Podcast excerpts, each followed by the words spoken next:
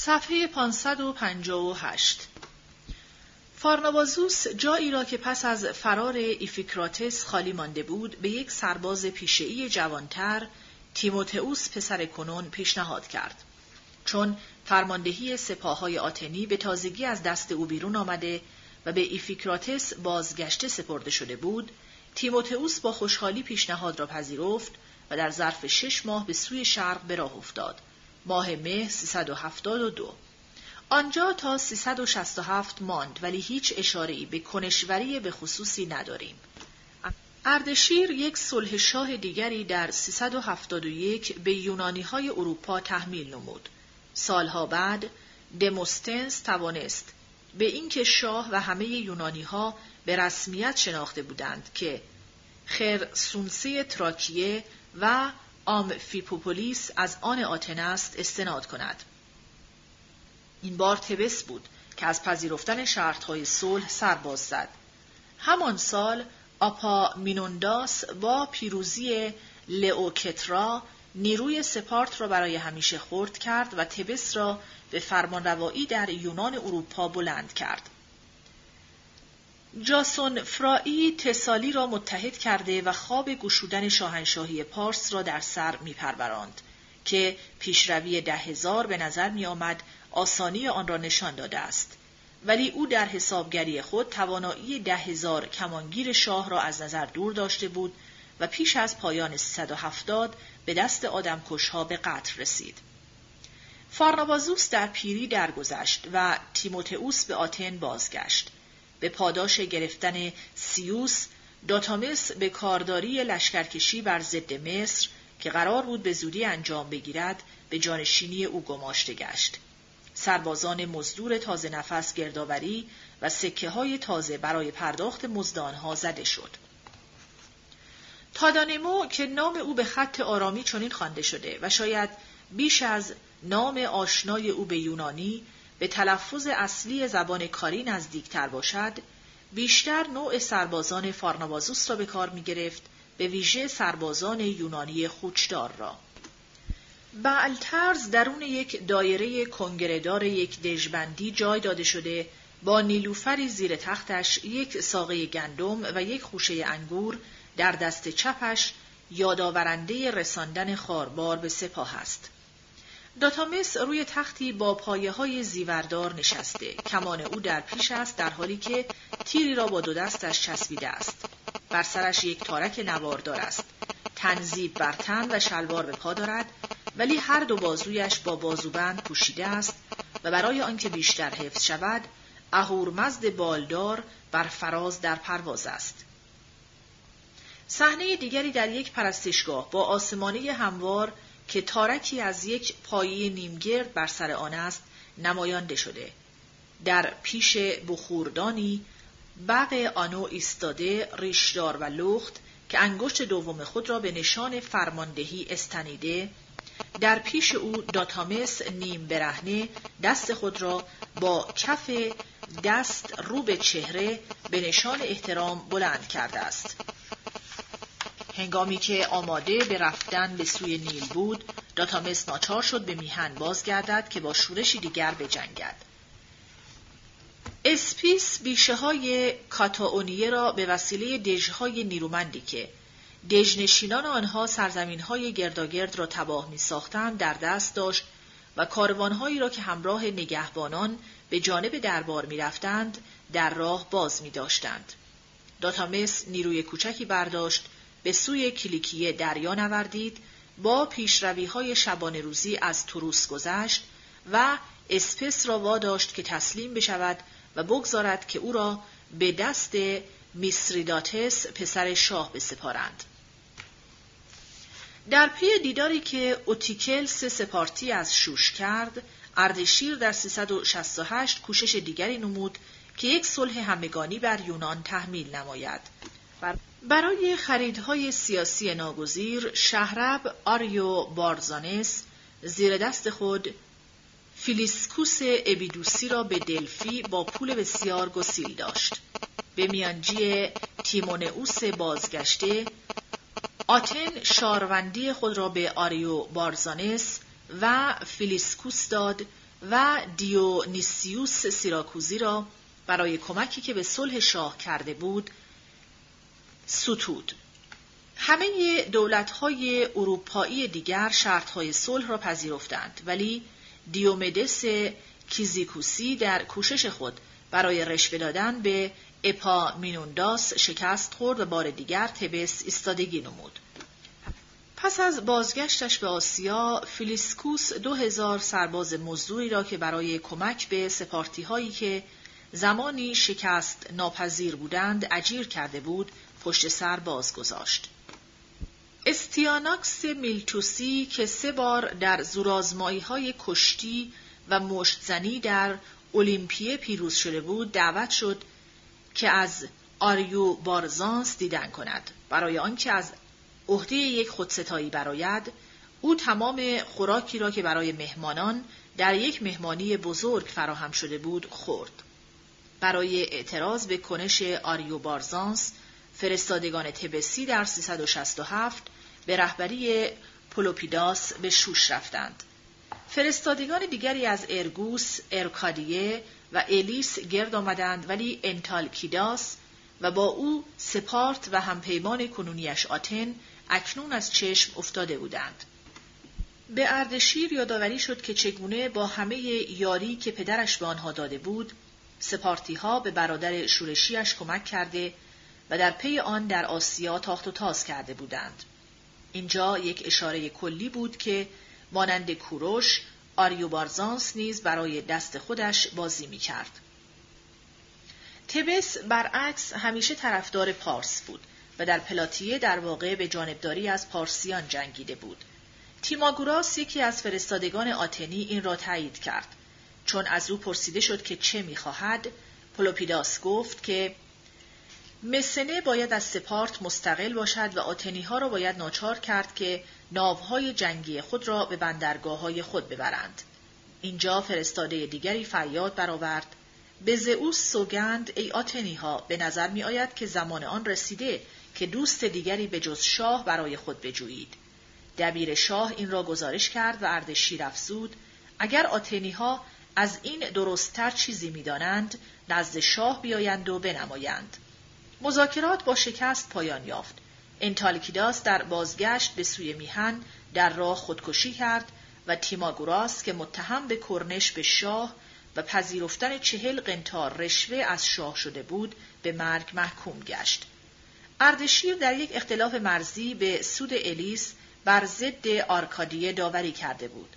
پس از آنکه آنتیوخوس فرستاده ارکادی به ده هزار آنها گزارش داده بود که شاه در حقیقت نانوا، آشپز، پیالهبر و باربر بیش از فراوان دارد ولی مردان با کفایت جنگی را هرچه جستجو کرده هیچ نیافته بود از نگرانی ارکادی ها کاسته شد ولی درباره درخت چنار زرین نامبردار آن حتی سایه برای یک ملخ نداشت.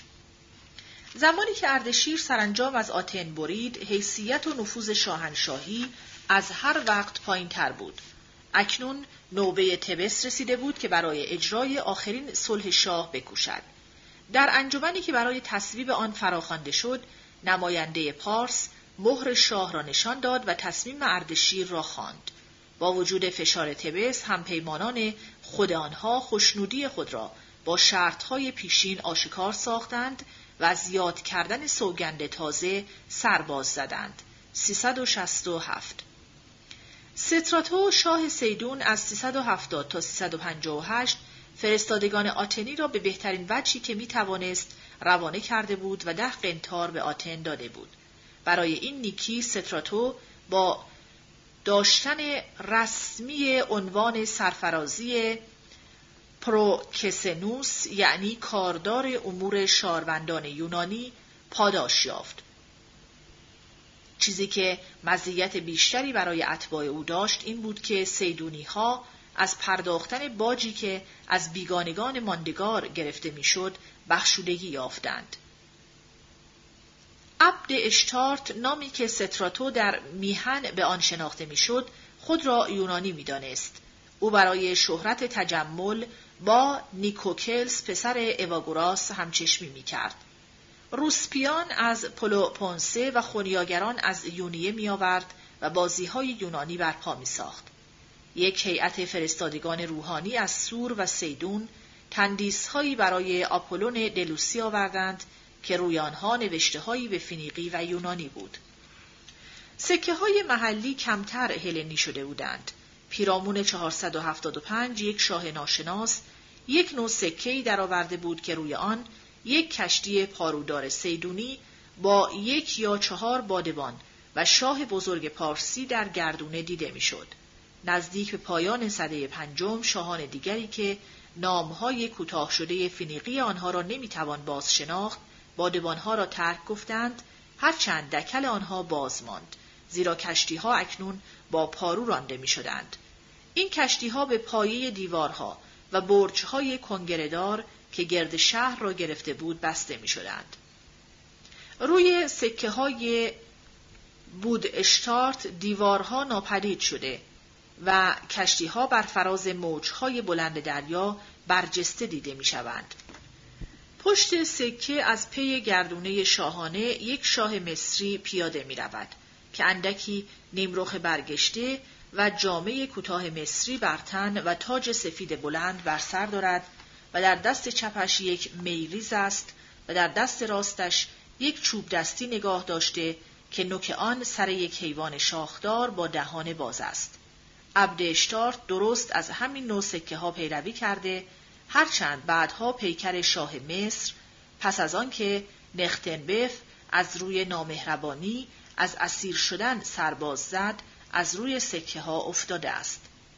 صفحه 563 سرکشی رهبران پارسی هنگامی که داتامس هنوز سرگرم بسیج کردن سپاهیان برای تاخت تازی بر ضد نختنبف بود آگاهی یافت که دشمنانش در شوش بر ضد او تحریک می کنند.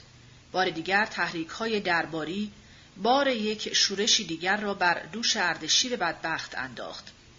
داتامس سپاه را به ماندرو کلس ماگنسی سپرد با شتاب به سوی کاپادوکیه روانه شد و پافلاگونیه را اشغال کرد. سستی و ناتوانی پارسی و های ضد قدرت مرکزی به مردمان بومی فرصتهای خوشایندی داده بود. هنگامی که داتامس لشکری بر ضد پیسیدی های تاراجگر فرستاد، پسر خود او اریسیدیوس کشته شد. پدرزنش میسرو بارزانس پافلاگونی به همین پیسیدی ها پیوست به این لشکر ناگهان تاخت آورده شد و اردوگاه آن با کشتار بسیار گرفته شد. به پسر دیگرش سساموس یا سیسیناس فرمان داده شد که به سینوپه بر کرانه نزدیک تاخت آورد. شاروندان سینوپه از پدر او درخواست یاری کردند و او به آنها اطمینان داد که در حقیقت آنچه او به آن نیاز داشت فقط چند پیشور بود. با کمک آنها او آنگاه کشتیهایی ساخت ولی آنها را برای محاصره شهر خودشان به کار برد. ساکنان شهر زنهای خود را سلاحمند کردند و روی دیوارهای شهر آنها را نمایش دادند تا نشان بدهند که خوب می توانند از خود دفاع کنند. وقتی که فرمان شاه رسید که از محاصره دست بردارند، داتامس در پیش نامه کرنش کرد چنان که گویی به شخص شاه دارد کرنش می کند و یزش به جا آورد چنان که گویی نوید خوش یا دهش بزرگی برای او رسیده است. آن دم محاصره برداشته شد ولی به زودی شهرب بازگشت سینوپه را اشغال نمود و آن را پایتخت خود ساخت. اکنون سکه های او پریبانوی سینوپه و عقابی که ماهی پوزدار را دارد می‌گیرد نشان می‌دهند. بعدا امیسوس را نیز به دست آورد. هنگامی که سربازان مزدور داتامس مزد پس افتاده خود را خواستار شدند، او از یک زیارتگاه بومی ثروتمند نزدیک شاید کمانای پونتی دیدن کرد و بر پشت شترها و خرها آوندهایی به ارزش سی قنتار به در برد. این تاراج به سربازان مزدور نمایش داده شد ولی شهرب اعلام داشت این فلز برای سکه زدن باید به امیسوس برده شود. از آنجا که امیسوس بسیار دور و دسترس به آن از راه های سخت دشوار بود او توانست نیروهای سرکش خود را پیش از آن که آگاه شوند که چگونه گمراه شدهاند در تمام زمستان آرام نگاه دارد. یکی دیگر از کارهای زیرکانه او این بود که اجیر کردن پیشوران صنعتگر را در انحصار خصوصی خود نگاه می داشت. سود فروشندگان اردو بازار نیز از آن او بود. سپسیناس به شاه پیوست و نخستین گواهی استوار را به شاه داد که پدرش در واقع به شورش برخواسته است. به شهرب همکارش اوتوفراداتس فرمان داده شد که شورش را بخواباند. چون داتامس نتوانست به هنگام سپاهیان خود را گرد آورد که بیشه هایی را که دروازه های کلیکی در آنها بود بگیرد او موضعی را گرفت که از آنجا می توانست بی آنکه خود را در معرض خطر بگذارد جلوی این گذر باریک را ببندد. جنگ و گریز بسیار شد. یک بار او توانست با به جا گذاشتن اردوگاهش از رودخانه بگذرد و بگریزد. سرانجام اوتوفرادتس ناچار شد که پیشنهاد یک صلح موقت بکند به شرط آنکه فرستادگان نزد شاه گسیل شوند. داتامس به جانب فریجیه گوشه گرفت ولی پیسیدی ها گذرهای میان راه را گرفته بودند و فقط با وانمود کردن اینکه عقب نشینی کرده است او توانست این گذرها را شبانه بگیرد. اوتو فراداتس ناچار شده بود به داتامس پیشنهاد صلح موقت بکند زیرا با شورش دیگری روبرو شده بود. دربار همکنون به آریو بارزانس به سبب کنشوری های مشکوک او با آتن و سپارت هنگام آمادگی برای صلح شاه در 368 بدگمان شده بود. پسر فارنابازوس از شاهدخت اپامه ارتابازوس سرانجام بزرگ شده بود و اردشیر به آریو بارزانس فرمان داد که شهرستان ارسی داسکیلیوم را به وارث سزاوار بسپارد. آریو بارزانس هم مانند داتامس به شورش برخاست. 367 از طریق آگسیلاووس سپارت با واسپور مصری تاخوس دوست شده بود. سپارت که آن‌سان برای مخالفت بیشتر با اردشیر آماده شده بود، آگسیلاووس را اسماً به سمت فرستاده ولی در حقیقت همچون رهبر سربازان مزدور نزد آریو بارزانس گسیل داشت. آتن سی کشتی و هشت هزار سرباز مزدور برای آریو بارزانس به تیموتئوس داد. هرچند دستور سریح داده شد که پیمان با شاه را نشکند. آنها دریافتند که اوتوفراداتس آریو بارزانس را از قسمت عمده شهرستانش بیرون رانده و او را از خشکی و از دریا در ادرامیتیوم محاصره کرده است. آریو بارزانس به فرمانده پادگان پتلئون فرمان داد که در جزیره‌ای که در نزدیکی بود وانمود خیانت کند. هنگامی که ناوگان وفادار در انتظار تسلیم جزیره بود، آریو بارزانس خاربار و سربازان مزدوری را که برای دفاع شهر نیاز داشت به درون شهر آورد. آنگاه اوتوفراداتس مافسولوس شهرب کاریه 377 تا 353 را واداشت که اسوس را از خشکی محاصره کند در حالی که کوتیس تراکی همین کار را در سستوس انجام داد. با رسیدن اکسیلاووس کوتیس و اوتوفراداتس پس کشیدند در حالی که مافسولوس نه تنها کشتی های خود را برد بلکه به این سپارتی پول نیز داد. آگسیلاووس لامپساکوس را دور زد و پس از یک محاصره دراز با نخست بریدن رابطه همپیمانان فوکیه را گرفت.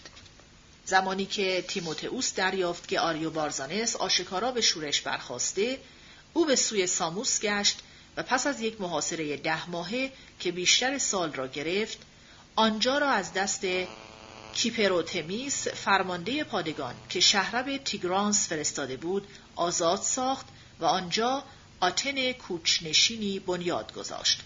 تیموتئوس برای خدمت کوچکی که به آریو بارزانس کرده بود با دهش سستوس و کریسوته برای آتن پاداش یافت ولی اکسیلاووس مزد خود را با پول نقد دریافت کرد.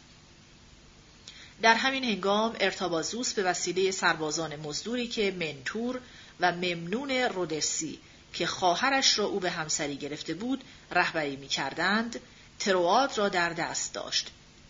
مردم کاریه فرستادگانی برای گلایه از دست مافسولوس به دربار گسیل داشتند ولی شاه که هنوز به وفاداری شهر به خود اطمینان داشت تهمت زنندگان را به کیفر رسانید. 366 هراکلیه که از یک جمعیت شش هزار نفری که دارای حقوق شاروندی بودند و از یک نیروی دریایی که چهل کشتی داشت به خود میبالید داشت همچو مهمترین شهر یونانی بر کرانه دریای سیاه برجسته و سرشناس می‌شد. دهنشینان و روستاییان نژاد بومی حق شاروندی نداشتند. و بنابراین میان توانگر و تنگ دست اختلاف بود. در زمان آشوبهایی که از این وضع برخاست میسریداتس پسر آریوبارزانس هراکلیه را اشغال نمود و از روش عادی پارسی که پشتیبانی از دموکراسی بود در اینجا پیروی کرد 364 مهستان این شهر از تیموتئوس و سپس از آپا مینونداس درخواست یاری بر ضد آمیان شهر نمود. های آنها بی پاسخ ماند و در ناامیدی مهستان کلارخوس را که شاروندی تبعیدی بود که دسته ای از سربازان مزدور را گرد خود جمع کرده بود فراخواند. نخست او وانمود کرد که همچو فرمانده پادگان میسریداتس فرمان روایی می کند ولی هنگامی که پارسیان رسیدند و انتظار داشتند که شهر به دست آنها داده شود کلارخوس زندانی گشت و ناچار شد برای رهایی خود پول هنگفتی بپردازد آنگاه کلارخوس اعلام کرد که اوست که پشتیبان حقیقی دموکراسی است. در واقع او همچو مستبدی فرمانروایی می‌کرد. 363 تا 352 شست تن از اعضای مهستان زیر شکنجه مردند به بردگان شاروندی داده شد و زنان خانواده های بزرگ ناچار شدند آنها را به همسری بپذیرند. نوشته شده است که بسیاری از شاروندان را با زهر بیش زهر خور کردند و بازمانده آنها صداب را همچو پازهر به کار بردند. تییوم و کیروس ناچار شدند که او را همچو فرمانروای مستبد بشناسند در حالی که بیشتر پافلوگونیه فرمانروایی او را پذیرفتند روشی را که او نسبت به دربار پارسی پیش گرفته بود درست بود و هم اردشیر دوم و هم اردشیر سوم فرستادگان او را میپذیرفتند کلارخوس بنیاد گذاشت و از ادبیات پشتیبانی و سرپرستی می‌کرد چون او شاگرد افلاتون و ایسوکراتس بود و ایسوکراتس با پسر او تیموتئوس نام نویسی داشت. ولی با این همه وانمود به فرهنگ دوستی فرمانروایی کلارخوس وحشیانه بود. زیر نفوذ این فکر شرقی که شاه خداست او خود را پسر زئوس خواند و پسر خود را تندر برق نام گذاشت. کلارخوس خود نشان زمان و آینده پرشری بود. او نخستین کس از گروه سودجویانی بود که از دشواری های روزافزون اقتصادی که به نوبه خود ناخرسندی اجتماعی فراهم می کرد بهرهگیری نمودند که خود را فرمانروایان مستبد شهرها بسازند. شورش شهربها یکی پس از دیگری در آسیای کهین یک تهدید جدی به یگان ماندن شاهنشاهی و حتی در امن بودن خود شهریار بود. با افسوده شدن اروانداس به دسته شورشیان که او هم از پایین آمدن مقامش از شهربی ارمنستان به شهربی کوچکتر میسیه ناخرسند بود وضع بسیار خطرناک شد 353 چون او به سرکردگی شهربهای همپیمان پذیرفته شد ستاترهای زر سکه زد که این حقی بود که تنها از آن پادشاه قانونی بود و انسان در برابر فرمانروایی اردشیر به چالش پرداخت روی سکه های لامپساکوس پگاسوس، آتنا یا زئوس نموده شده. روی, روی سکه های کیس تنس میسیه سوار تازنده کشیده شده. روی سکه های کلوفون چنگ و واژه یونانی شاه.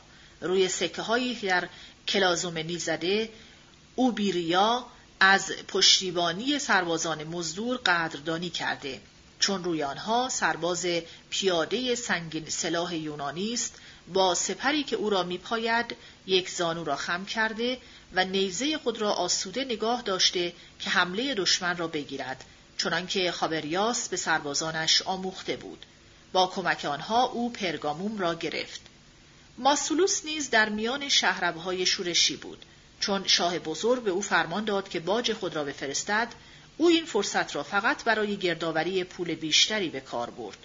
او به چند تن از اتباع خود که بیشتر به او نزدیک و طرف توجه بودند توانگرترین آنها محرمانه گفت که توانایی پرداخت ندارد و به, آن... و به آنها پیشنهاد کرد که آنها بیش از آنچه در واقع انتظار داشتند بپردازند وعده بدهند و انسان با بهرهگیری از تمایلات بشری برای همچشمی دیگران برانگیخته شدند که بیش از آنچه در نظر داشتند پیشکش کنند. میلاسا یک شهر بیدیوار بود. یک روز مافسولوس مردم شهر را فرا خواند و به آنها فرا گفت که شاه بزرگ دارد بر ضد او پیش می آید. آنها اگر می‌خواهند که داراییشان از تاراج رهایی یا بد باید به او پول بدهند که دیواری بکشد.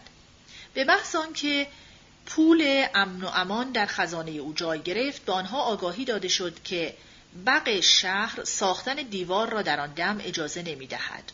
مافسولوس داشت برای دست خودش بازی می کرد. شهربهای شورشی نمی توانستند انتظار کمک حقیقی از او داشته باشند. پیدا شدن رهبر آنها اروانداس در سوریه 362 با یک شورش بومی روبرو شد و لیکی ها، پیسیدی ها، پامفیلی ها و کلیکی ها از سرمشق آنها پیروی نمودند. اوتوفراداتس خود را ناگزیر یافت که به شورشیان بپیوندد و ارتابازوس زندانی شد. مصر استقلال خود را نگاه داشت حتی با آنکه شاه مصر روی سکه های فینیقی با فروتنی پیاده دنبال گردونه شاه بزرگ می رود. اردشیر نیمی از درآمد خود را از دست داده بود. گام بعد به هم پیوستن سپاه های نختنبف و اروانداس و تاخت و تاز مشترک آنها در بین النهرین و سپس پیشروی به سوی شوش برای یک سر ساختن کار بود. نزدیک به آغاز پادشاهیش اردشیر بزرگترین پیروزی سیاسی را برای پارس به دست آورده بود. او چندین بار صلح شاه را بر یونان اروپا که دیگر به حقوق او نسبت به شهرهای یونانی آسیا چالش نمی‌کرد تحمیل نموده بود. یک چار یک صده پس از آن تخت و خود جان او در خطر افتاده بود. شاهنشاهی هخامنشی به نظر می آمد که به سبب نبودن همسرشتی درونی نزدیک بود از هم بپاشد. صفحه 570 فصل 29 بازیافت کوتاه در هم شکستن تهدید از مصر شاهنشاهی پارسی به نظر می آمد که به زودی از هم خواهد پاشید و اجزای آن از هم جدا خواهند شد. اینکه شاهنشاهی از یک دوره کوتاه بازگشت به یگانگی برخوردار گشت، کار پادشاه سست و سال خورده آن نبود، بلکه نتیجه یک سلسله پیشامدهای به کلی نامنتظر بود. نخست مرگ نختنبف پیش آمد 360 که در ممفیس در تابوتی از سنگ دانه دانه سبز به خاک سپرده شد که یکی از زیباترین کارهای هنری است که در زمان این خاندان ساخته شده است. در پی مرگ او پسرش دجدهور به تخت نشست 361 تا 359 که یونانی ها او را به نام تاخوس یا تاوس می شناختند.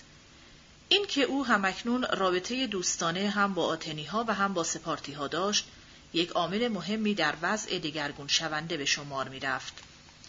در همین هنگام در تابستان 362 سپارت دچار یک شکست خورد کننده در مانتینئه به دست تبس طرفدار پارس شده بود.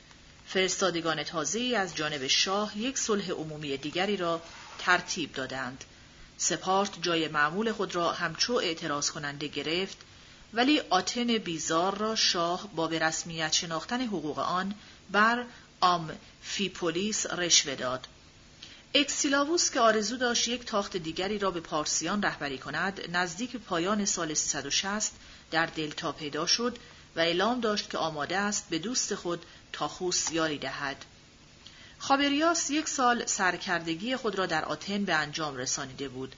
بدبختانه چنان که از نتیجهش آشکار شد، او به محیط کنشوری پیشینش فراخوانده شد. صلح شاه تازه با مزیت هایی که داشت آتن را بسنده خورسند نساخته بود که از روانه شدن او جلوگیری کند و خابریاس توانست ده هزار سرباز مزدور دیگر گرد آورد. تاخوس هم یک نیروی بزرگ بومی و ناوگانی از 120 کشتی سردیفی فراهم کرد. رئو میسرس نماینده شهربهای ناوفادار پنجاه کشتی دیگر با یک دهش پانصد قنتار به آن افزود. این یک نیروی خیره کننده بود که در بهار 359 گرد هم آمد ولی در آن عنصرهای سوسی بود که نمی‌شد آنها را نادیده گرفت. از نخستین تماسها میان یومیها و سربازهای مزدور در زمان خاندان سایته میان آنها پیوسته زد و خورد بود. خندستان نویسان همزمان نشان می‌دهند چگونه یونانی ها مصری ها را به چشم خاری مینگریستند. مثلا اوبولوس در دهان قهرمان خود می‌گذارد که به زئوس مندس سوگند یاد کند که مست است. کراتینوس کوچکتر اگیپ تیادها یا مصری معابها سوخارها و پامیلیها را دست میاندازد و مسخره می کند. تیموکلس در مصریان خود با چشم خاری و مسخرگی می‌پرسد چه کمکی یک ایبیس یعنی صفحه 571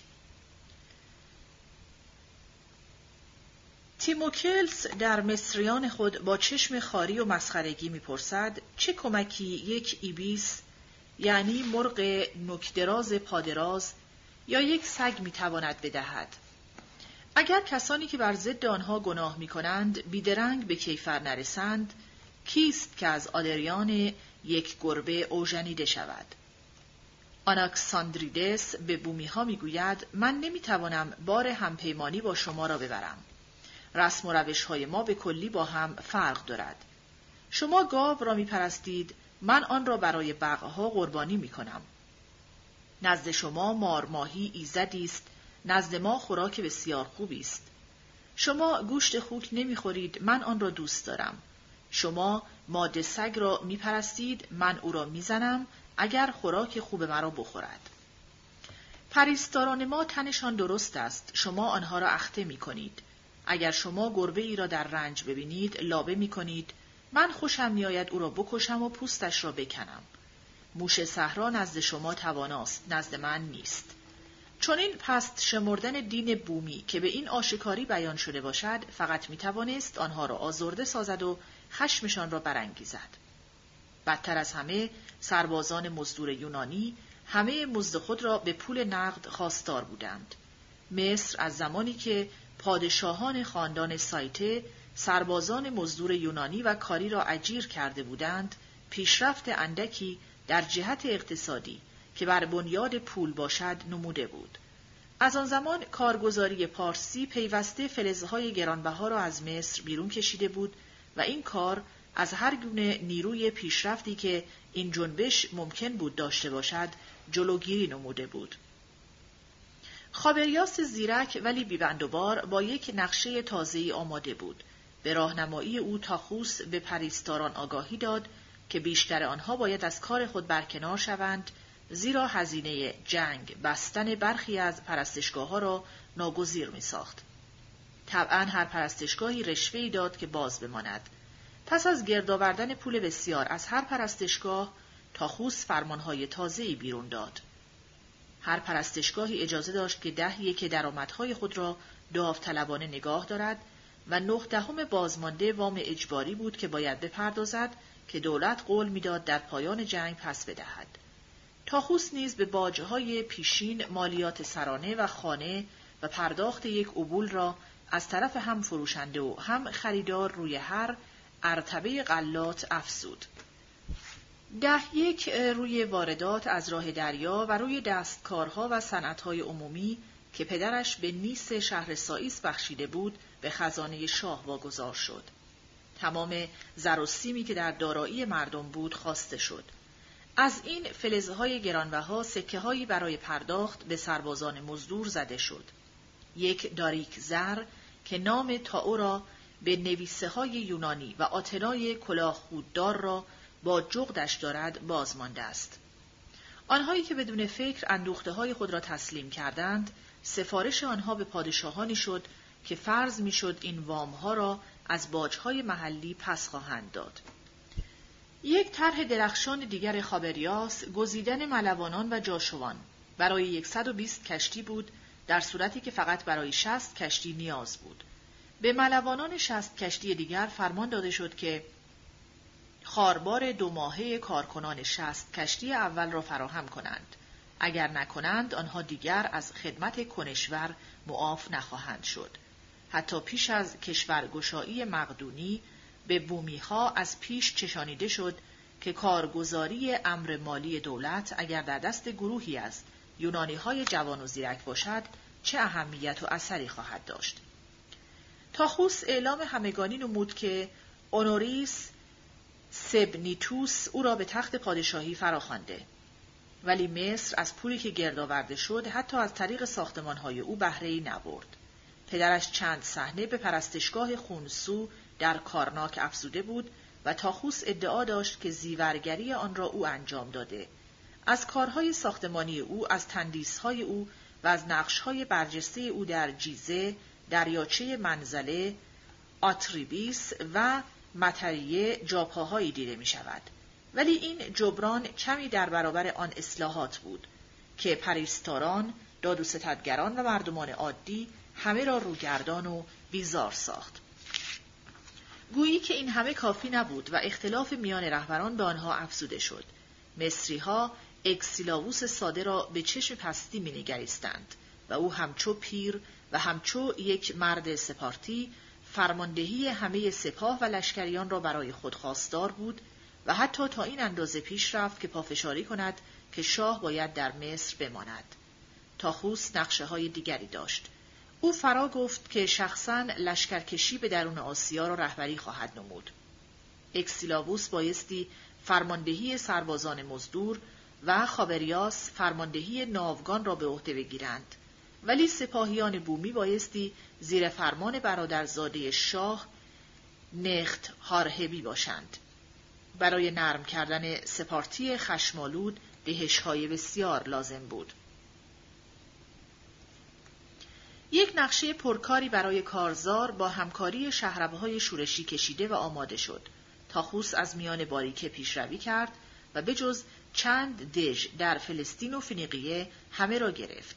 سپس قرار شد که در سوریه به ایروانداس بپیوندد تا با هم بین النهرین را زیر تاخت و تاز آورند. داتامس که پیشتازان سپاه را رهبری می کرد از فرات گذشت. نیاز به کنش بیدرنگ چنان زیاد بود که اردشیر سال خورده بایستی شخصا کار دفاع را در دست بگیرد. اوخوس پسر کوچکتر شاه کوشید که فنیقیه را نگاه دارد ولی نتوانست جلوی تاخت سربازان مزدور یونانی را بگیرد. به نظر می آمد که سرنوشت شوم شاهنشاهی فرا رسیده است. پارس رهایش خود را مدیون یک مصری که نام او برده نشده یکی از برادران تاخوس بود. او به سمت شاهیاری در مصر مانده بود و از نفرت همگانی نسبت به اصلاحات مالیاتی بهرهگیری نمود و پادشاهی پسر خود نخت هارهبی را اعلام داشت. به سفارش پدرش نخت هارهبی 359 تا 340 خود در سوریه به شورش دست زد. خابریاس بانی اصلاحات نفرت انگیز نمی توانست انتظار بخشوده شدن داشته باشد و به آتن گریخت و آنجا برای سال 357 به سرکردگی گماشته شد. تاخوس که با پشتیبانیش از کارشناس مالی بیگانه به همان اندازه گناهکار بود پس از فقط یک سال پادشاهی در سیدون به اوخوس تسلیم گشت و از راه عربستان به شوش گسیل شد و آنجا اردشیر پذیرایی گرمی از او نمود.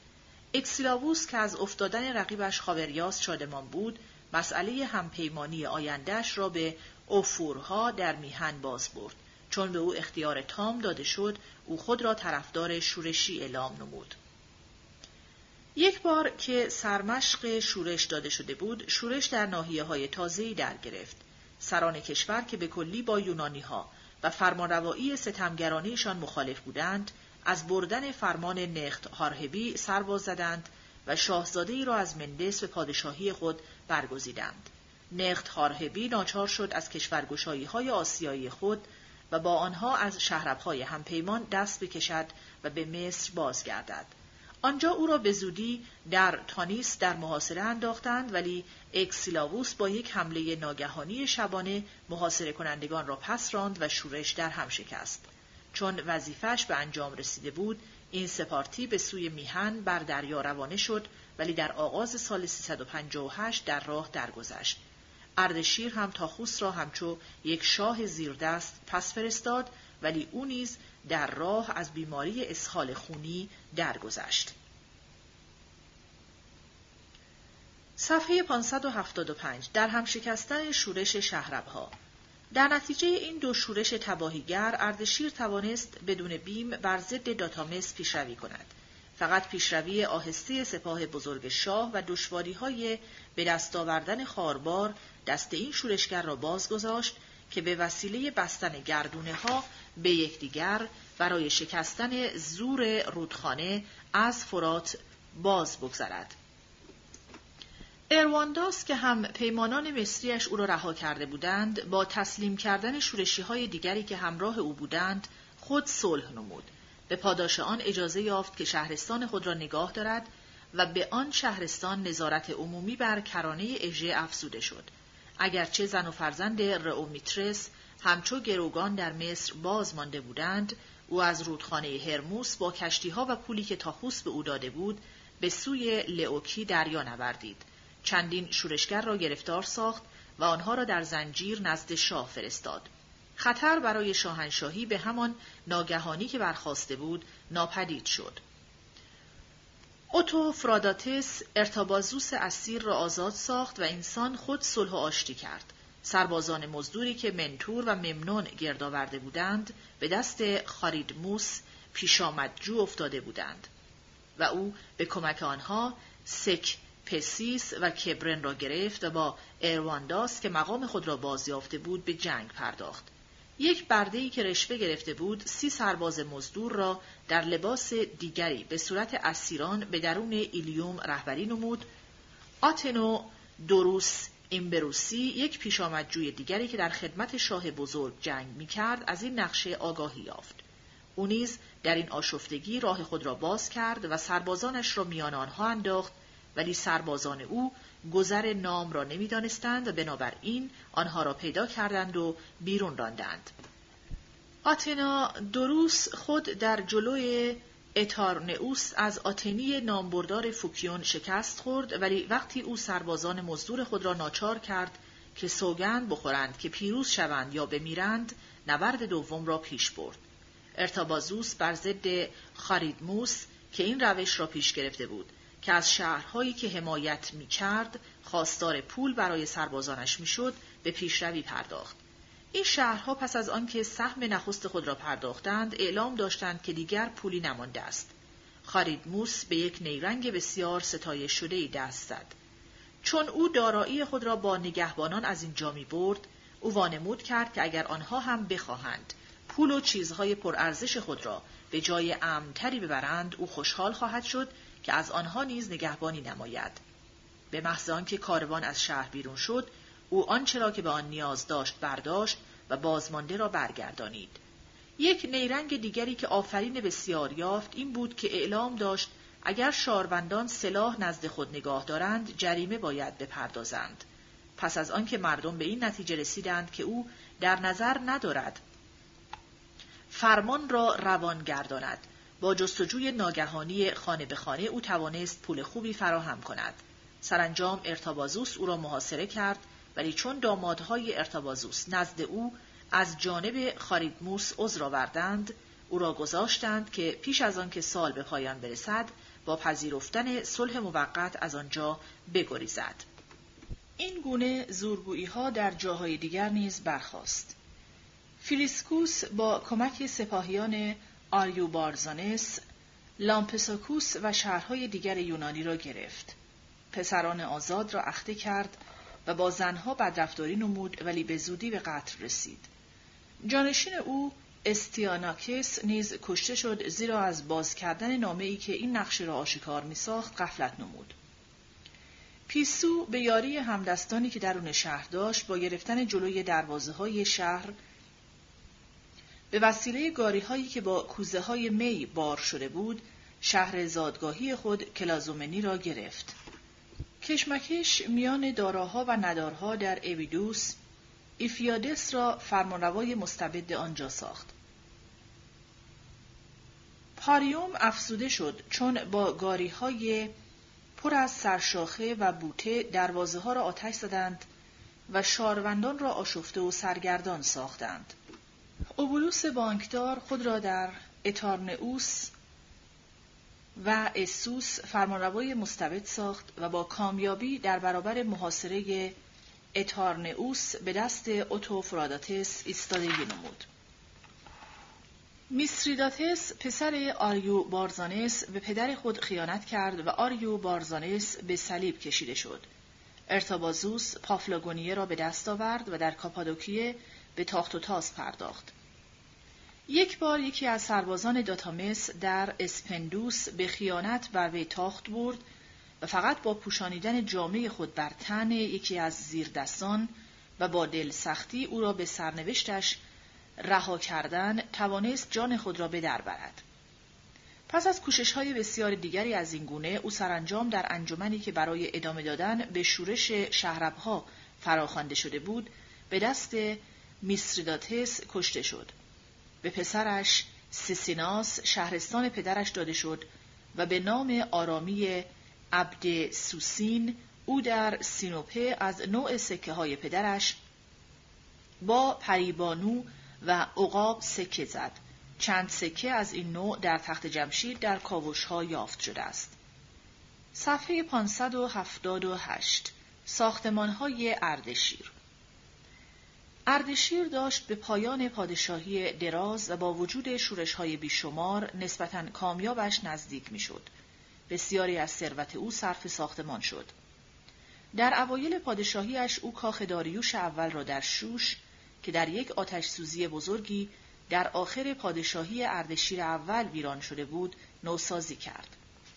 حتی اکنون می‌توان نوسازی های او را باز شناخت. در آپدان این نوسازی ها را می توان از نوشته های سه زبانی روی پایه های نگهدار ستون های بزرگ مرمر خاکستری که سر ستون های گاودار بزرگشان نمونه ای از پیکرتراشی آن زمان را به دست می دهد پیدا کرد. نوشته های دیگر پر از غلط های دستوری زبان که از فروزادی شیوه ادبی حکایت می کنند همه جا سراسر پربست کاخ یافت می شوند. در کاخ اصلی در جنوب غربی آبدان اطمینان ما برای تاریخ گذاری آن باید بر اساس آجرهای آن قرار گیرد. در برابر کاشی های لعابدار با شکوه که برای داریوش اول ساخته شده بود، کاشی های اردشیر دوم به طور زنندهی دیده می شود که با لعاب نرمتر و با رنگهای خشنتری ساخته شده است. با این همه تأثیر آن هنوز شکوهمند است و رنگهای روشن لعاب در برابر رنگ صورتی ملایم و مایه های خاکستری خشت های خام یا آجرها دلنشین است. این هنر در یک اتاق کوچک تخت شاهانه در بخش غربی بهتر از همه جا نموده شده است. گرداگرد دیوارهایش و در دروازه‌ای که به غرب باز می شود، هشتاد پایی بالای خشتهای دیوارهای پایین هزارهی بود که یک ردیف صورت شیر بر آن نقش شده بود. این شیرها از روی تکه هایی که به دست آمده بازسازی شدهاند. شیرها در اینجا نیز با دهان باز و دمهای شاخه شاخه شده بلند در هوا آرام در حرکت هستند. همه خشتها با یک قالب درست شده و گوناگونی آنها از راه یکی در میان گذاشتن رنگها به دست آمده است. مایچه های برجسته بزرگ سبز یا آبی، یال قهوه‌ای یا سبز ولی بیشتر بدن سفید است. زیورها سبز رنگ پریده، قهوه‌ای خفه، کاهی یا سفید هستند و همه آنها روی یک زمینه آبی فیروزه‌ای ژرف جای داده شدهاند. در دروازه بالای این ردیف شیرها یک رشته کنگره های باز هست که زیر آن حاشیه ای از گلک است که در هر دو طرف با سه گوشه ها قنچه های نیلوفر به هم حلقه شده و قاب های بیرون آمده قاب شده است. اردشیر نیز دژبندی ها از جمله یک باروی محکمی را در گوشه جنوب شرقی پربست و همچنین سنگ فرش ها و همه شبکه جاده ها را پیرامون دیوار بیرونی محوطه نوسازی کرد. گوید اردشیر شاه به خواست اهورمزد این است کاخ حدیش که همچو پردیزی من کردم در زندگی خود اهورمزد آناهید و مهر مرا و حدیش مرا از هر گستی بپایند افزایش نام بغبانو و بغ به ایزدی که به چشم داریوش بیشریک بود از دگرگونی های مهم دینی حکایت می کند. این است آن کاخی که نویسنده یهودی تومار استر وصف کرده است. این نیز همان خانه شاه بزرگ است که از آنجا اردشیر صلح شاهانش را به یونانی ها تحمیل نمود. به کمک همین بقان سگانه اردشیر در اکباتانه یک آبدان نو ساخت و پیکرتراشی های دیگر افزود. در بیشتر دوران زندگیش به نظر نمی آید که اردشیر در تخت جمشید ساختمان کرده باشد ولی درست پیش از مرگش یک کار نو را آغاز نمود.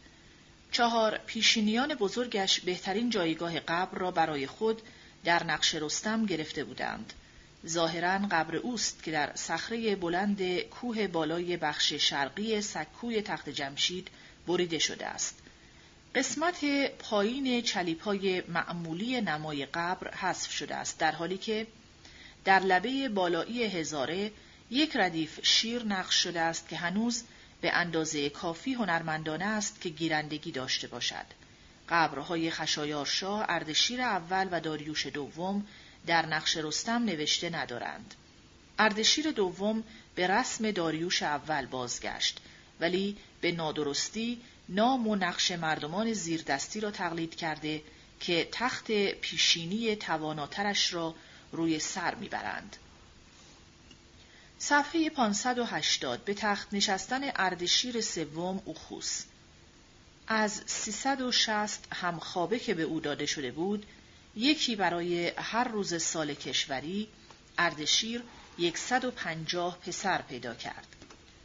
ولی فقط سه تن از آنها داریوش آریاراتس یا آریا سسپس و اوخوس فرزندان شهربانو ستاتیرا بودند.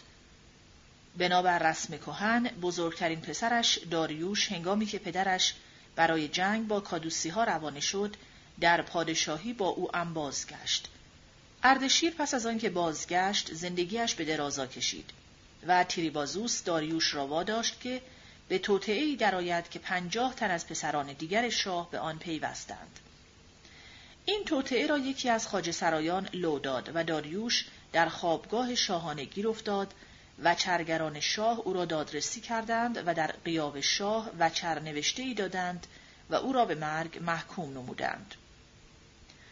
آریا سسپس مهربان بود و توده مردم او را دوست داشتند. از طریق خاج سرایان و آنها که طرف توجه بودند، اوخوس او را به این فکر واداشت که باور کند که پدرش نسبت به او خشمگین است و آریا سسپس خود را مسموم ساخت. آرسامس پسر نامشروع که برای خردمندیش شهره بود اکنون طرف توجه پدرش شد. به تحریک اوخوس او به دست آرتاپاتس پسر تیریبازوس کشته شد و اردشیر سال خورده از قصه مرد. 358 اوخوس همکنون سرشت وحشی خود را نشان داده بود.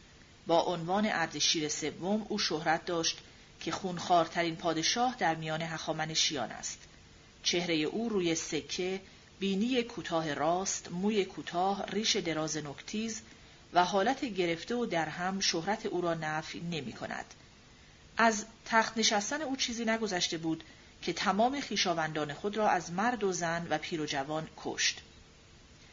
نخستین کنش رسمی او به نظر می آید که کوشش دیگری برای سرکوبی کادوسی ها بود که هنوز در شورش بودند.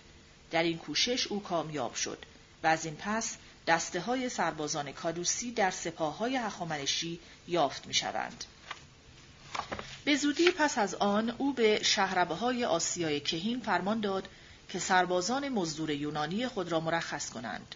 در پی این فرمان ارتابازوس به شورش برخاست و اوخوس فرمان داد که سپاهی از بیست هزار مرد در فریجیه گرد آورده شود.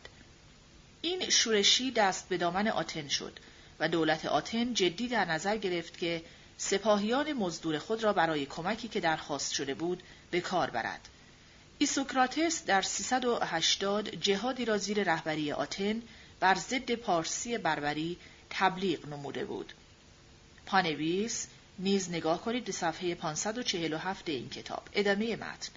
از آن سال شوق او در این کار سرد شده بود اکنون او با نگرانی می‌دید که بربری ها دارند دشمنی پیش می‌گیرند ولی آنچه شاه بر ضد ما دارد او آن را در نامه هایی که فرستاده روشن ساخته است صفحه 582 یک فرمانروای شرقی هلنی شده مافسولوس کاریه. مافسولوس فرمانروای کاریه بخشوده شده بود چون از او کار خیانتآمیز آشکارایی سر نزده بود. بیدرنگ پس از در هم ریختن شورش شهربها او آغاز نمود که شهرستان خود را به یک کشور پادشاهی در واقع مستقل گسترش دهد. هالیکارناسوس، ایاسوس و کنیدوس همکنون در دست او بودند ولی کوس بر درایگاه بندرگاه هالیکارناسوس تسلط داشت و اگرچه مافسولوس کوشید که این جزیره را بگیرد درماند. میلتوس با اینکه ایگیپتوس کوشید که آن را لو بدهد آزاد باز ماند. افیسوس نیز با کامیابی ایستادگی کرد ولی حتی از این ایستادگی می‌شد بهره گرفت. به بهانه اینکه هروفیتس افیسوسی نزدیک است حمله کند مافسولوس 300 شاروند هراکلیه را در لاتموس به سربازی گرفت که برای نگهبانی به پیگلا بروند. آنگاه همچنان که ساکنان آنجا بیرون آمدند که نزدیک شدن او را ببینند او این شهر رها شده را گرفت. بخش بزرگی از لیدیه نیز به دست او افتاد. پس از شورش شهربها پرکلس لیکیه ناپدید شده بود و مافسولوس کشور او را اشغال نمود. در همین هنگام دموستنس بر ضد بدرفتاری آتنی ها با همپیمانان پرخاش نمود. زمانی که کسی شغل فرماندهی کشتی سردیفی را می‌خرد، او به دریا می‌زند که مال همه را تاراج کند و به یغما ببرد. سود آن را او خود می‌برد ولی شما شاروندان زیان آن را می‌پردازید. شما تنها کسانی هستید که به هیچ کجا بدون چوب دستی یه پیک نمی توانید سفر کنید زیرا این مردان کسان را به گروگان می گیرند و کین توزی برمیانگیزند. اگر کسی به راستی با این وضع روبرو شود او در خواهد یافت که این کشتی ها به دریا رفتند نه برای خاطر شما بلکه بر ضد شما به آگاهی هایی که او از خطر داد توجهی نشد و در پاییز سال 356 هم پیمانان شوریدند. مافسولوس از این جنگ اجتماعی بهره گرفت که رودس، خیوس، کوس، اریتره و بیزانتیوم را جدا سازد و آنها را به صورت یک اتحادیه نوینی به سرکردگی خود درآورد. سکه های خیوس مافسولوس را همچو هراکلس می نمایانند و انسان آغاز یزدانی شدن او را نشان می دهند. مافسولوس که بیش از یک پیشینه برای آینده به جا گذاشت بهترین نمونه ما از یک فرمانروای شرقی کاملا هلنی شده است او با خواهر خود آرتمسیا زناشویی کرد که پیشینهای برای پیوندهای خواهر و برادری بطلمی ها بود همه نوشته های رسمی او به یونانی بود و حتی در لیکیه او نوشته های یونانی را به زبان بومی افسود. نوع و نوشته های سکه های او نیز به همین اندازه یونانی بود. او خود را همچو پشتیبان و سرپرست فرهنگ یونانی وانمود می کرد. مثلا سخنران مشهور آتنی، ایسخینس و ریاضیدان، ستاره شناس نامبردار، اودوکسوس زمانی در دربار او مهمان بودند.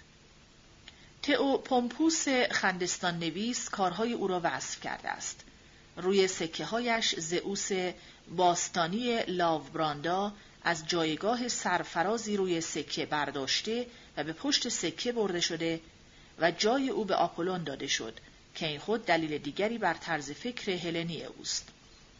یکی از مشخصترین جنبه های دوره هلینیستی با هم یکی شدن شهرک های کوچک و درآمدن به صورت یک شهر بزرگ بود. مافسولوس پایتخت خود را از میلاسا به هالیکارناسوس برد که دوازده ساعت با آنجا فاصله داشت. از هشت شهر پداسوسی تنها میلاسا و میندوس هویت جداگانه خود را نگاه داشتند.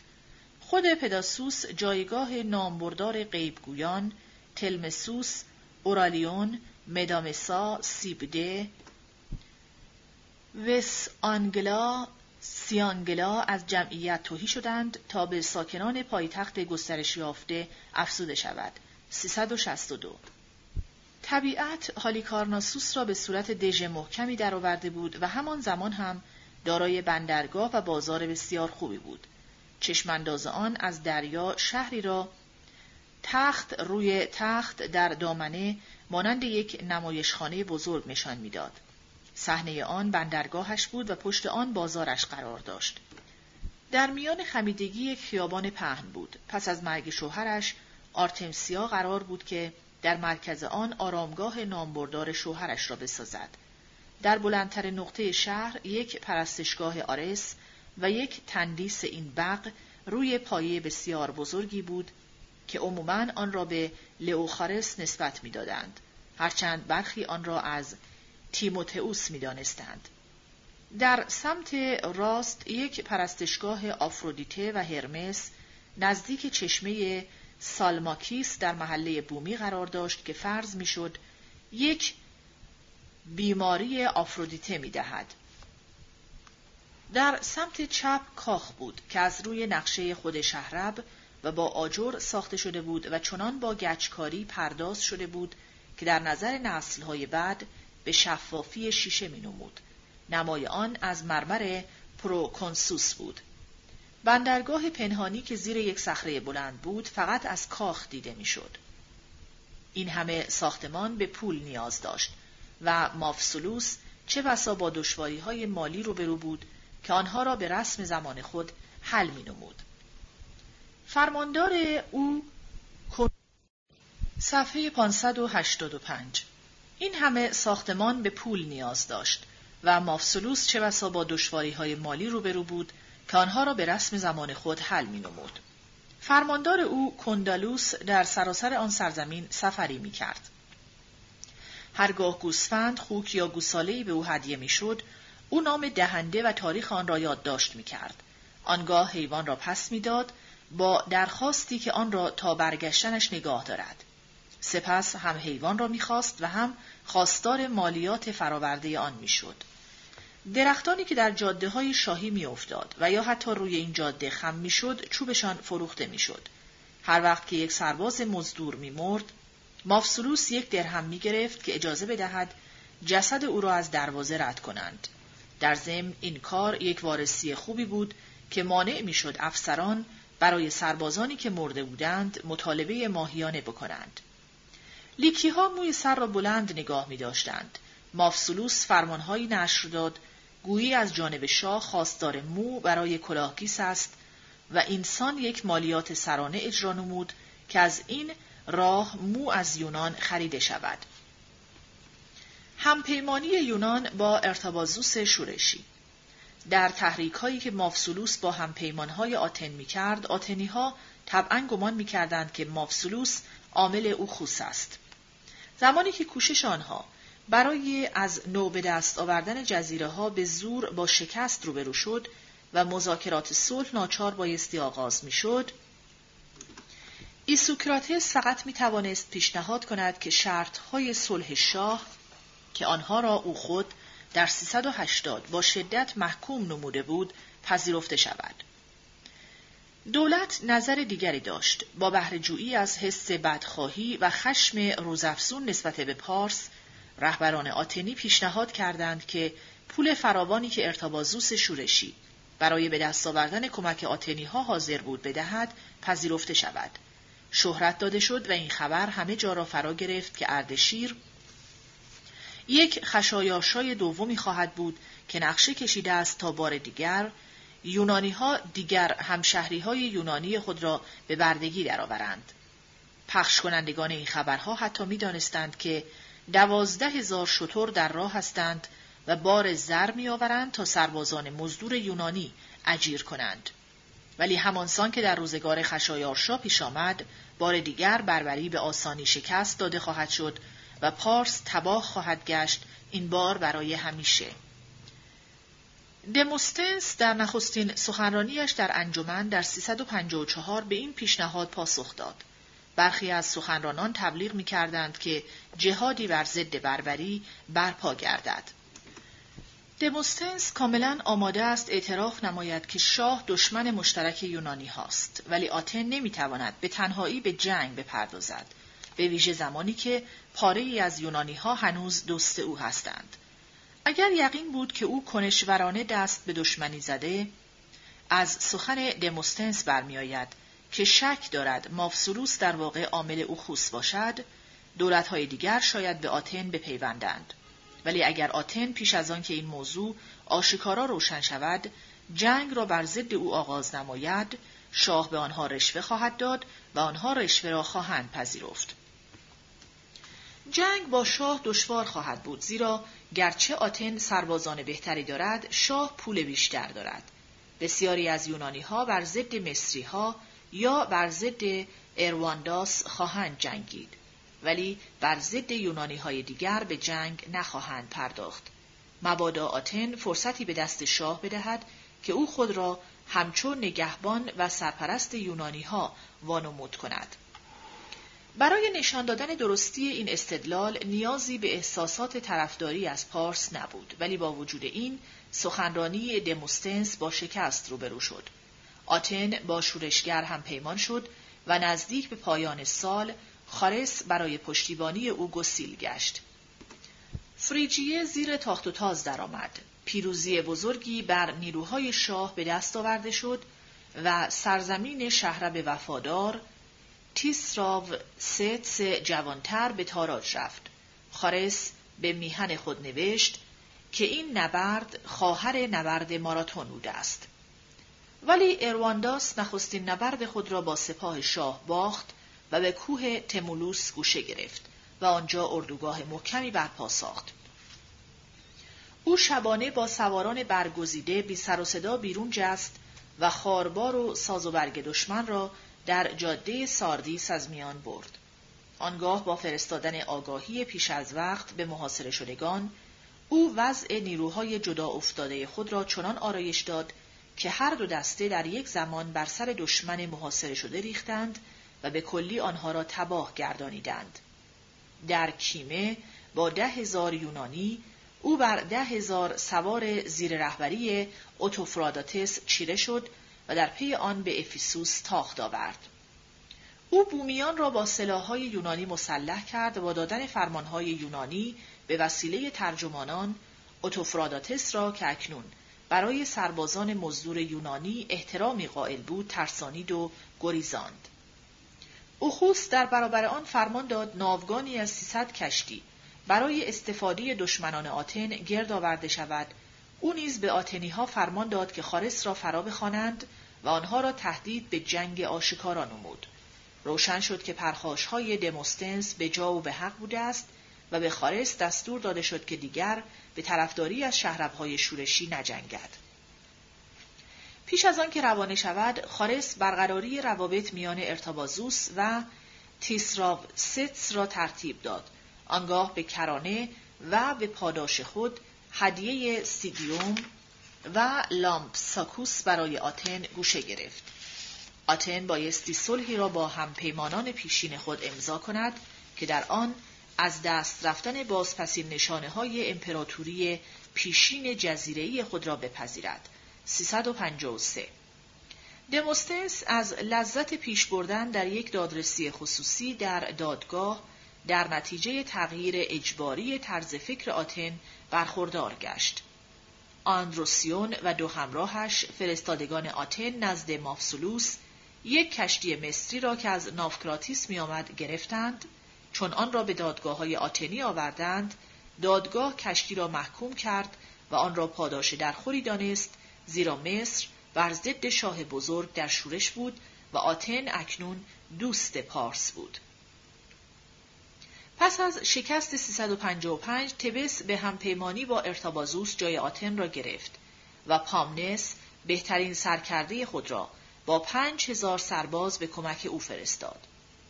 شهربهای شاه در دو نبرد بزرگ شکست خوردند. در یکی از این نبردها او دید که جناه راست پارسی نیرومند است و بنابراین در برابر آن یک نیروی نسبتا سستی گذاشت و به آنها فرمان داد که در نخستین حمله به زمین بیشعی ناهموار گوشه بگیرند آنگاه پامنس با بهترین سواران و پیاده های خود دور جناه راست دشمن را گرفت و انسان همه سپاه را شکست داد 354 ولی ارتبازوس نسبت به این تبسی بدگمان شد که دارد با وفاداران به شاه روابطی برقرار می کند زیرا همشهری های او همواره از طرفداران پارس بودند.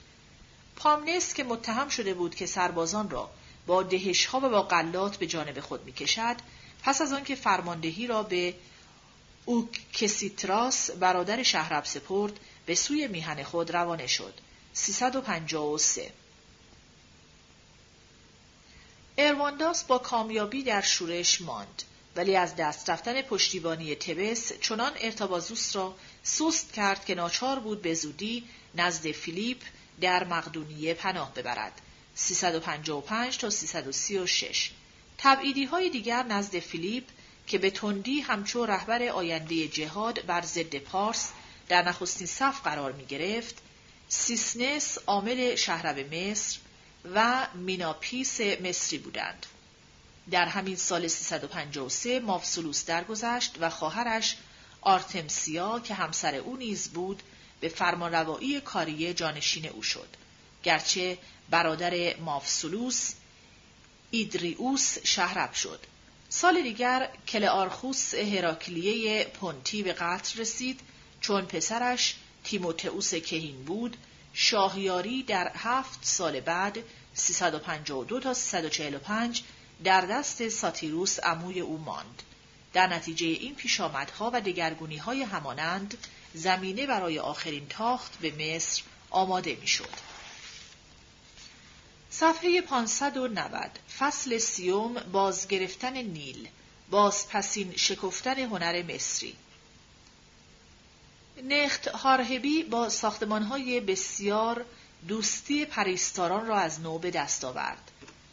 کتیبه های طره نشان می دهند که کانگری برای به دست آوردن سنگ تقریبا همواره ادامه داشت.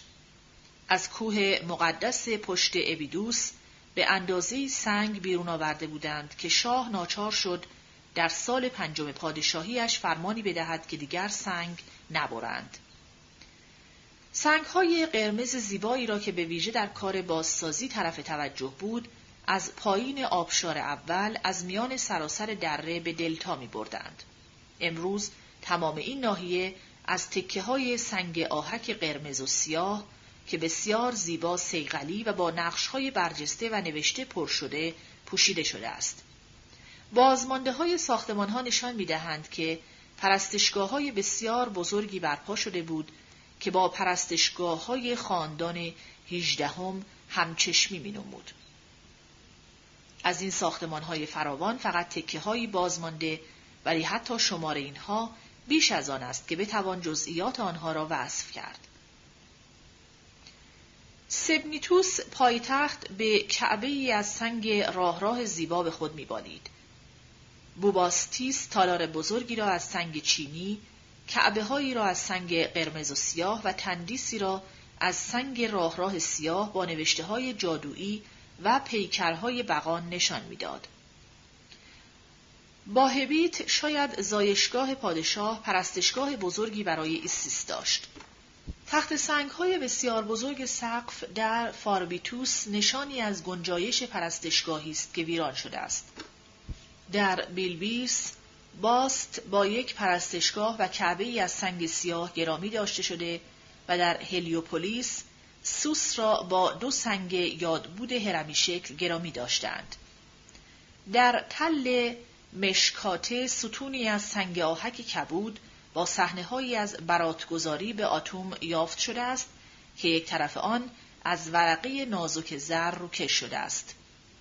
ممفیس پایتخت باستانی دو یادبود هرمی شکل تازه داشت. در سال دوم پادشاهیش شاه پرستشگاهی برای آپیس زنده برپا ساخت. او می‌گوید که چه اندازه زر، بخور خوشبو و فوگان به این بغ پیشکش شد. در سال دوم و بار دیگر در سال هشتم گاو آپیس با همه شکوهی که در خور آن بود به قبر سپرده شد.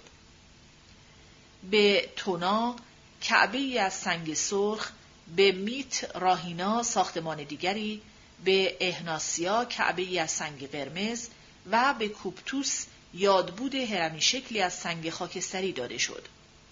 اویدوس تندیسهایی را حفظ نموده که قدرت هنری آنها تقریبا برابر با بهترین تندیس است که پیکر تراشان خاندان هیجدهم تراشیدند.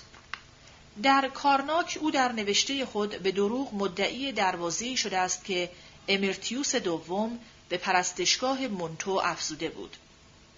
هرچند پرستشگاه های خونسو و موت را او تعمیر نمود.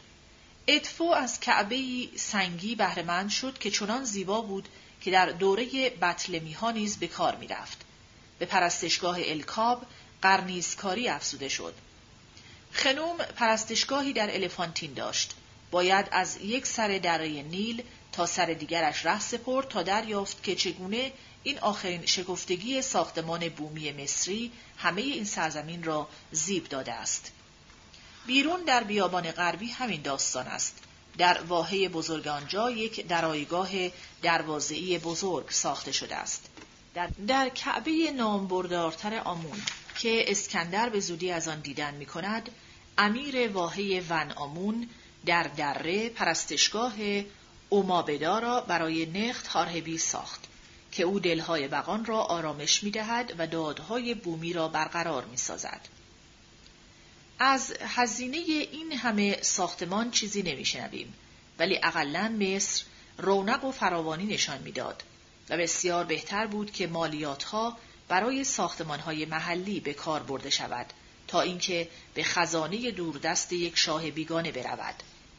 نخت هارهوی سزاوار تابوت سنگ دانه دانه سبز بود که بر آن دوازده بخش دوات و سی و هفت پیکر از هفتاد شکل را نقش شده بود هرچند مقرر نبود که این تابوت هرگز برای آرامگاه او به کار رود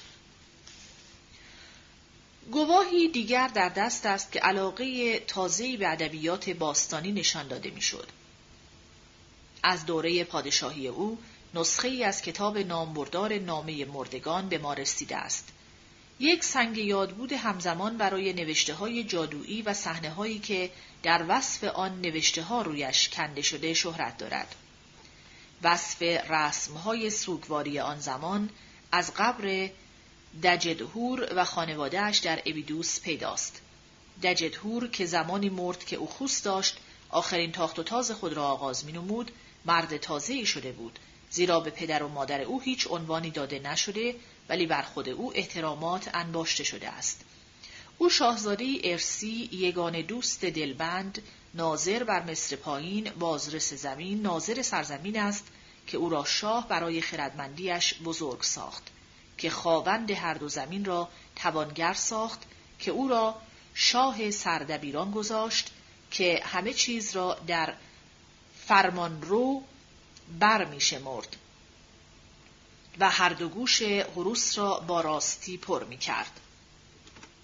چون او در سال پانزدهم درگذشت دبیر شاهانه غرب نساکده به وسیله فرمانده پادگان سله که این خود دلیل خوبی است که شاه در سال 344 در مرز آسیایی به کارزار پرداخته بود ترتیب داده بود که این سردبیر باید در جهان دیگر یزدانی شود و اینکه باید هرچه را که او برای همیشه جاودانی بخواهد همه گونه آماده سازند کتوله او که نیز دجدهور نام داشت که روز جشن جاودانی که در جشن آپیس مرده در سراپئوم ممفیس و کنار دریاچه مقدس هیروپولیس میرقصید با او به خاک سپرده شد.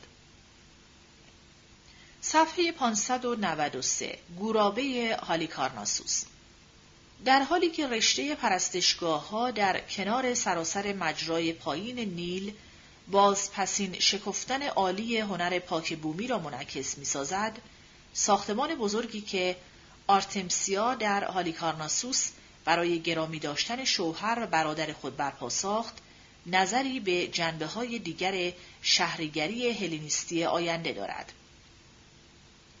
معمارهای آن ساتیروس و سپس پتیاس بودند که کتابی نیز درباره ساختمان آن نوشتند. شکل آن همان شکل قبرهای مجزای طرز کهنه آسیای کهین جنوب غربی بود.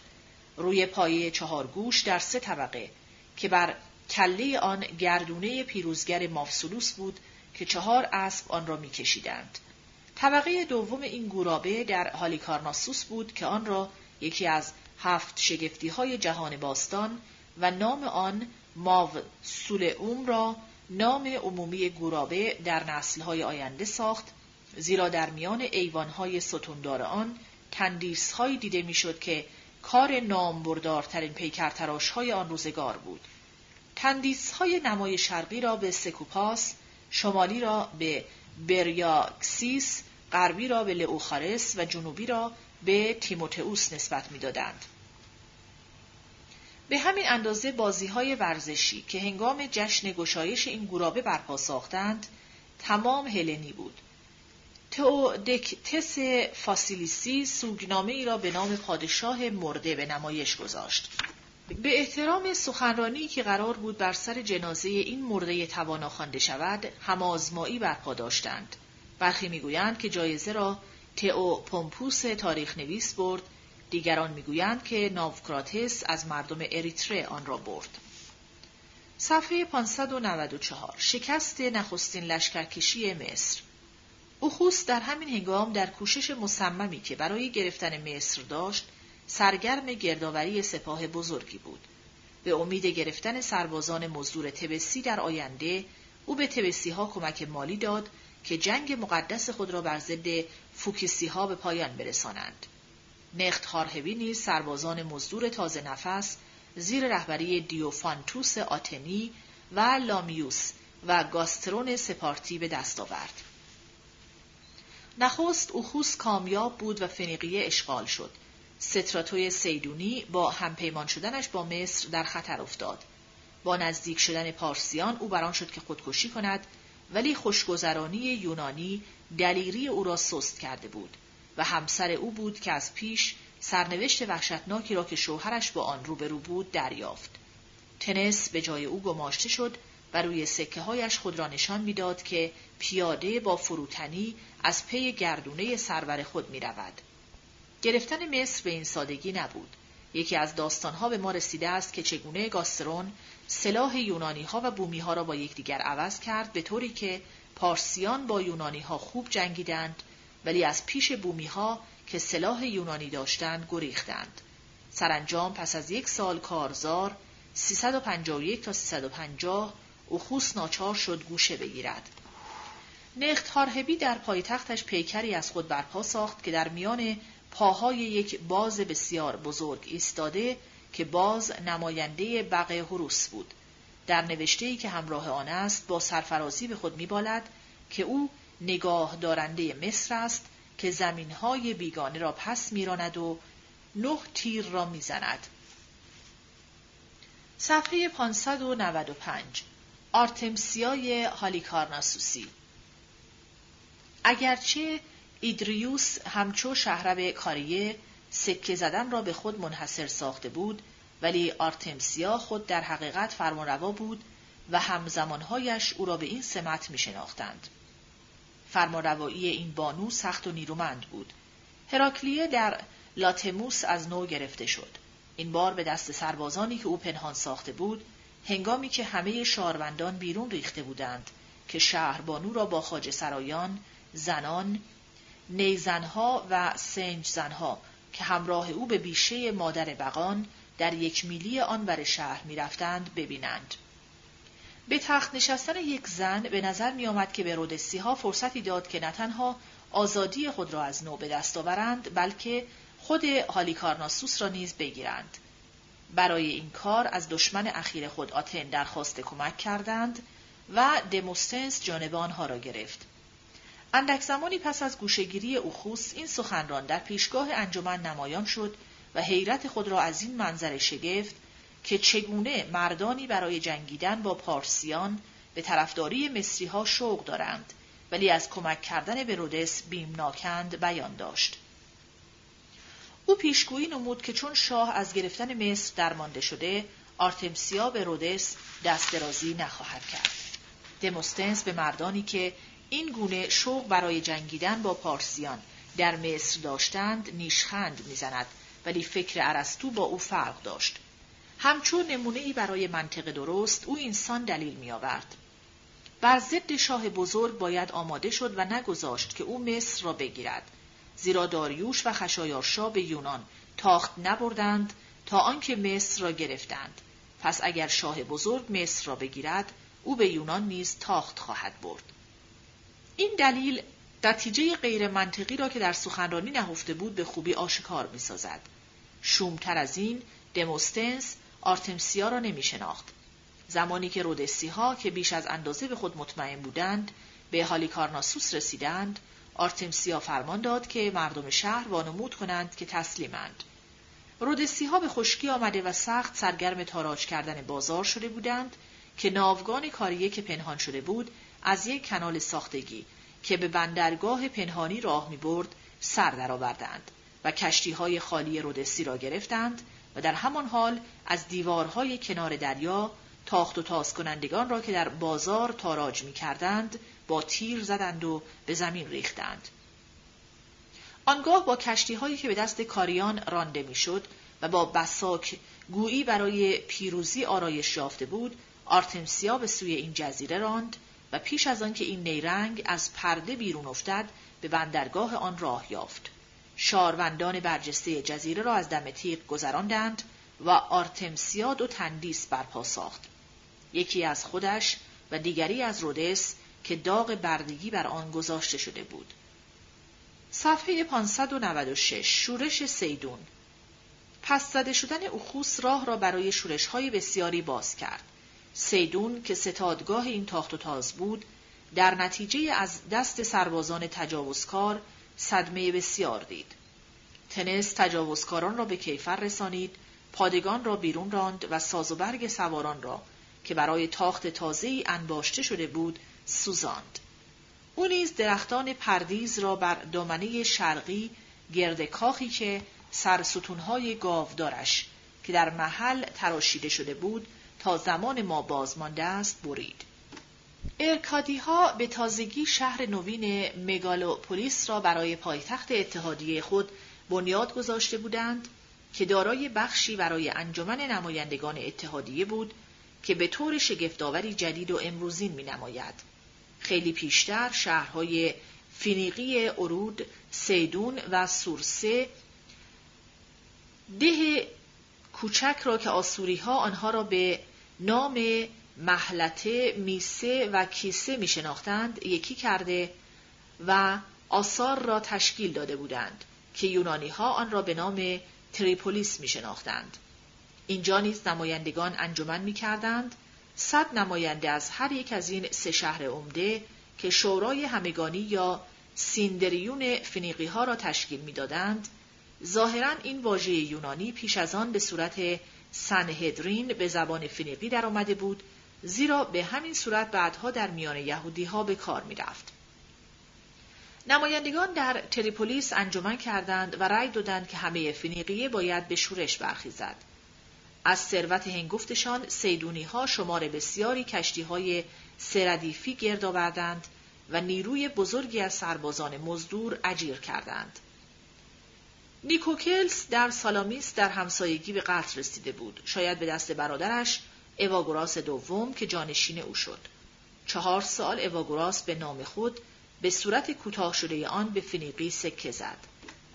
از جمله نقش های روی سکه ها کشتی و ستاره یا شاه بزرگ در حال جنگیدن با شیر یا سوار برگردونه پیشاپیش اواگوراس سربرهنه بود.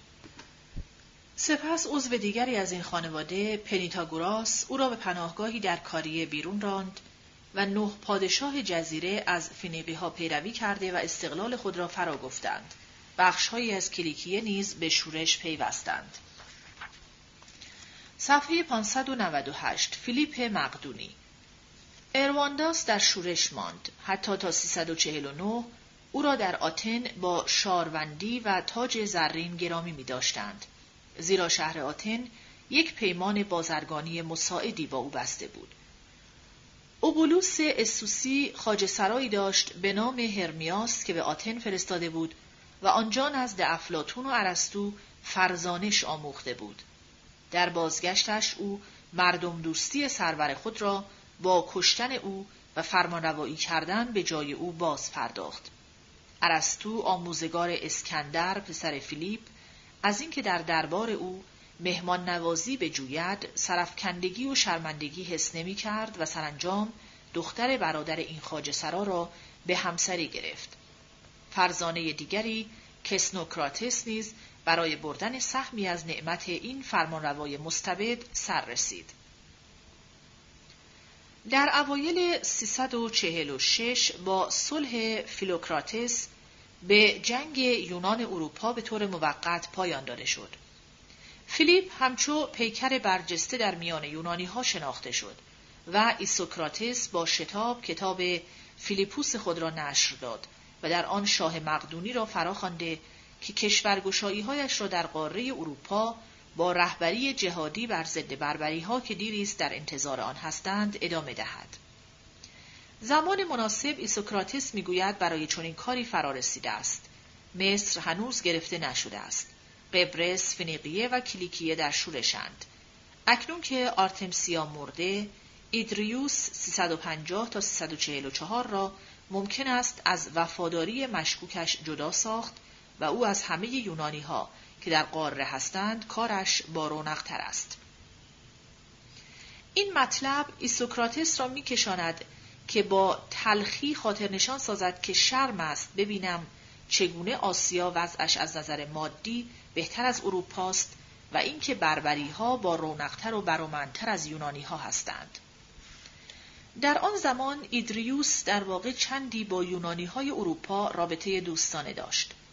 در همان سال نخستین سالی که دلفی از تاراج فوکسی ها آزاد شده و درهای آن به دهش از جهان بیرون باز شده بود، میلتوسی ها تندیس های پرنگی از سرور خود ایدریوس و از همسر و خواهرش ادا که به دست ساتیروس پیکرتراش پاروسی ساخته شده بود به آپولون هدیه کردند. پیکر و نام آنها نیز همراه با نقش برجسته زئوس سپاهها از لابراوندا بود که در تگه برپا شده بود. فیلیپ در واقع جدا در فکر یکی کردن یونانی های اروپا بر ضد دشمن همگانی بود ولی او زیرکتر از این بود که پیش از آنکه یگانگی نزدیک در میهن به دست آید از این جهاد سخن گوید. صفحه 599 فیلیپ در واقع جدا در فکر یکی کردن یونانی های اروپا بر ضد دشمن همگانی بود. ولی او زیرکتر از این بود که پیش از آنکه یگانگی نزدیک در میهن به دست آید از این جهاد سخن گوید. با این حال زمانی که در المپیه فیلیپ اومی به افتخار خود ساخت و برای آرایش آن همه هنرمندان نامبرداری را که کارهای پرسود در کاریه یافته بودند بازخواند نشان آشکاری را از آنچه در سر میپروراند هویدا ساخت از دست رفتن این هنرمندان نمی توانست برای ایدریوس دلپذیر باشد. آندروتیون برخلاف ایسوکراتس به ایدریوس اطمینان نداشت. به نظر او ایدریوس که تبعه پارس بود مانند سگی بود که از زنجیر آزاد شده باشد.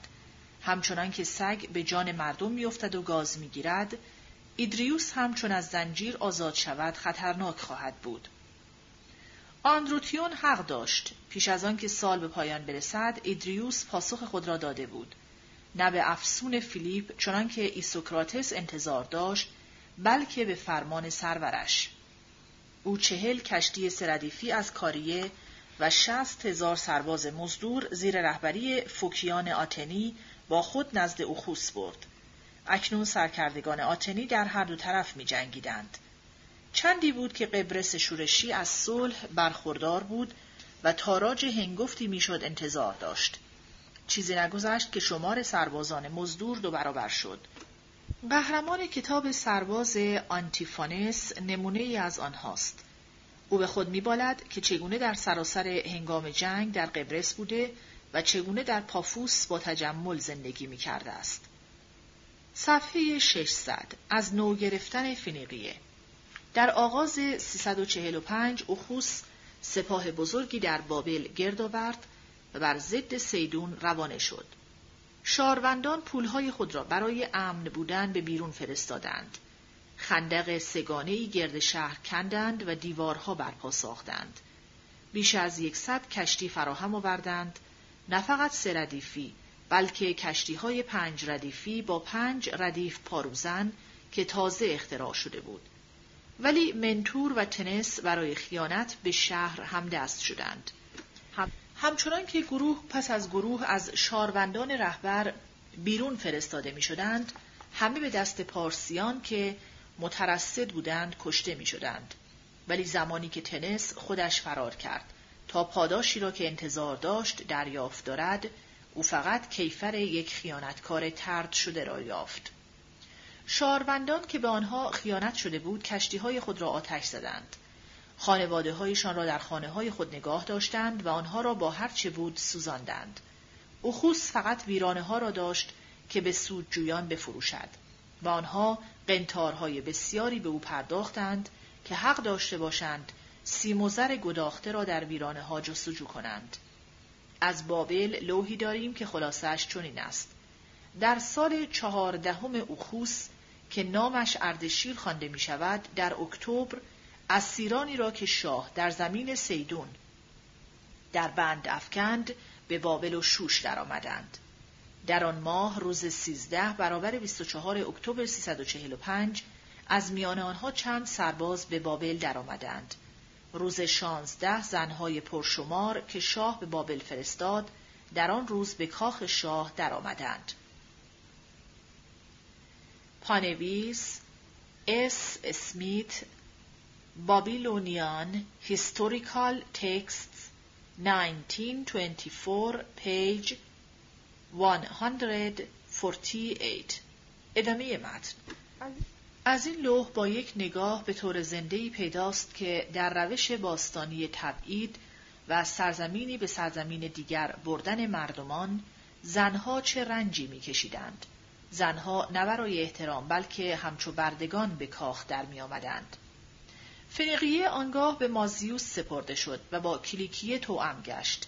به جای سکه های کلیکی پیشینش مازیوس از آن پس روی سکه هایش نقش آهوی نر یونانی را گذاشت که شیر یا گاو نر آسیایی دارد آن را میبلعد. دو دیوار کنگردار را که هر یک چهار برج دارد دروازه های کلیکی شناختند. هرچند بیشتر احتمال دارد که آنها باز نماینده خود ترسوس باشند. نوشته آن چنین است.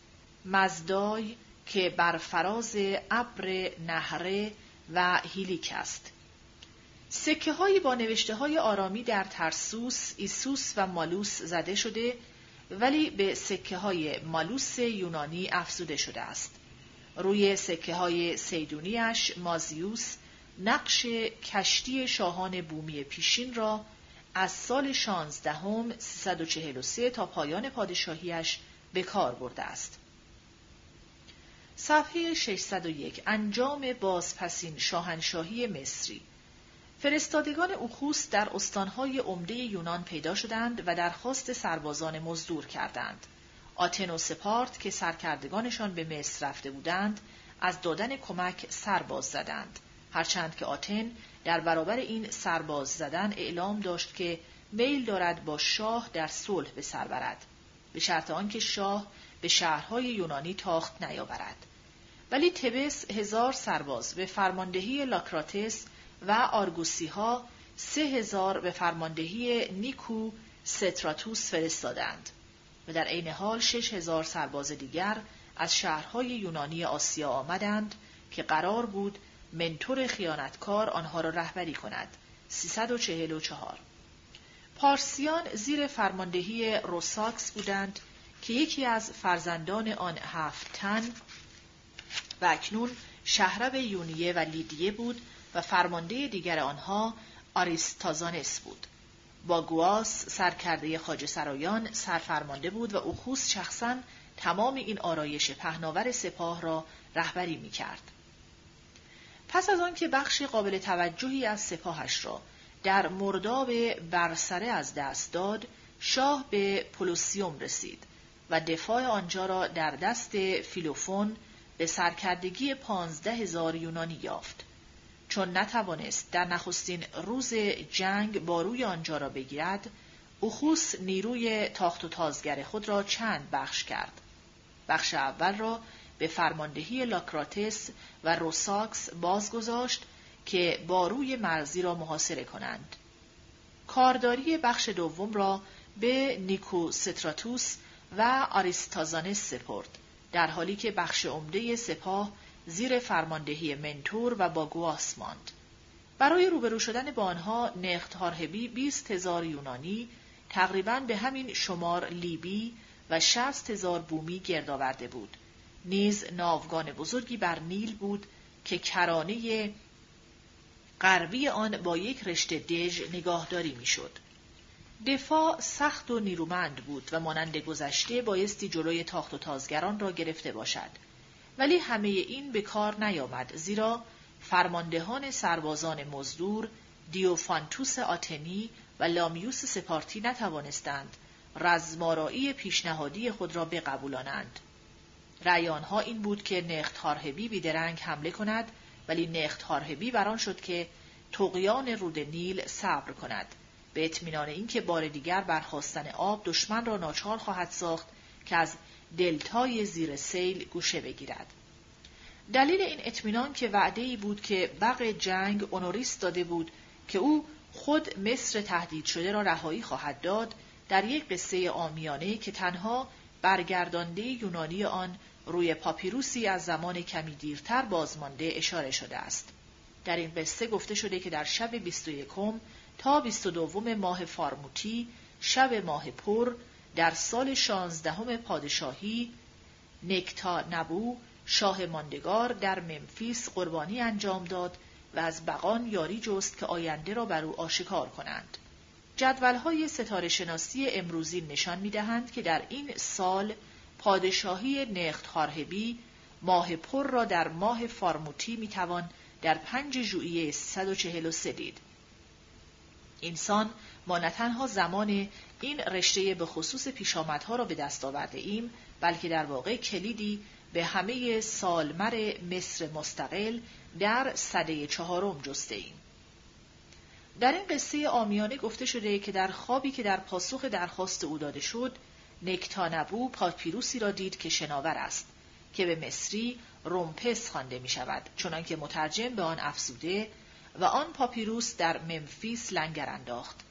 بر آن تختی بزرگ بود و بر آن تخت ایسس آن بانوی نیکی‌گر میوه ها و بانوی سرور بقان نشسته همه بقان گرده ایستاده به دست راستش و به دست چپش. یکی از آنها به قامت بیست ارش به میان پیش آمد. نام او به مصری اونوریس داده شده ولی به یونانی نام ستاره بهرام به او داده شده است. اونوریس در حالی که به روی شکم خود افتاد چنین گفت نزد من بیا ای بانوی بقان ای تو که برترین نیرو را داری و بر آنها که در این گردونند فرمانروایی و همه بقان را زنده می‌داری. بر من رحم بنما ای ایسیس و گوش به من فراده. چنان که تو فرمان داده ای من این سرزمین را چنان پاییدم که سزاوار سرزنش نبودم و هرچه برای نکتانبو شاه ساماووس که تو او را به فرمانروایی برقرار کرده ای لازم بود انجام دادم. لیکن او پرستشگاه مرا از چشم انداخته و از فرمانهای من دور افتاده است. من بدون پرستشگاه خود مانده و کار یزشگاه من که فرسو خوانده می شود یا پرشو خانه شو از بدکاری این سرکرده نیم تمام مانده است. بغبانو پاسخی نداد. نکتانبو بیدار شد و با شتاب مهین پریستار و وخشور اونوریس را از سبنیتوس که هنوز در این یعنی شش ژوئیه 143 در دست مصر بود فراخواند. آنها گزارش دادند که وضع آنچنان ناامیدوار که در خواب نمایانده شده بود نیست. همه چیز به انجام رسیده مگر کندن نویسه های مقدس خط نقشی بر دیوارهای سنگی. تا اینجا ظاهرا یادی از یک خواب یا وخش واقعی داریم که در آن اونوریس وعده کمک به مصر داده بود. هرچند در این گزارش کنونی بداختری آینده همکنون پیش بینی شده است. اکنون به قلمرو پاک قصه در میاییم. شاه با شتاب نوشت که همه آنهایی را که در کندن خط مقدس زبردستند فراخوانند چون به دربار رسیدند از آنها پرسیده شد که کدام یک می توانند زودتر این کار را به پایان برسانند.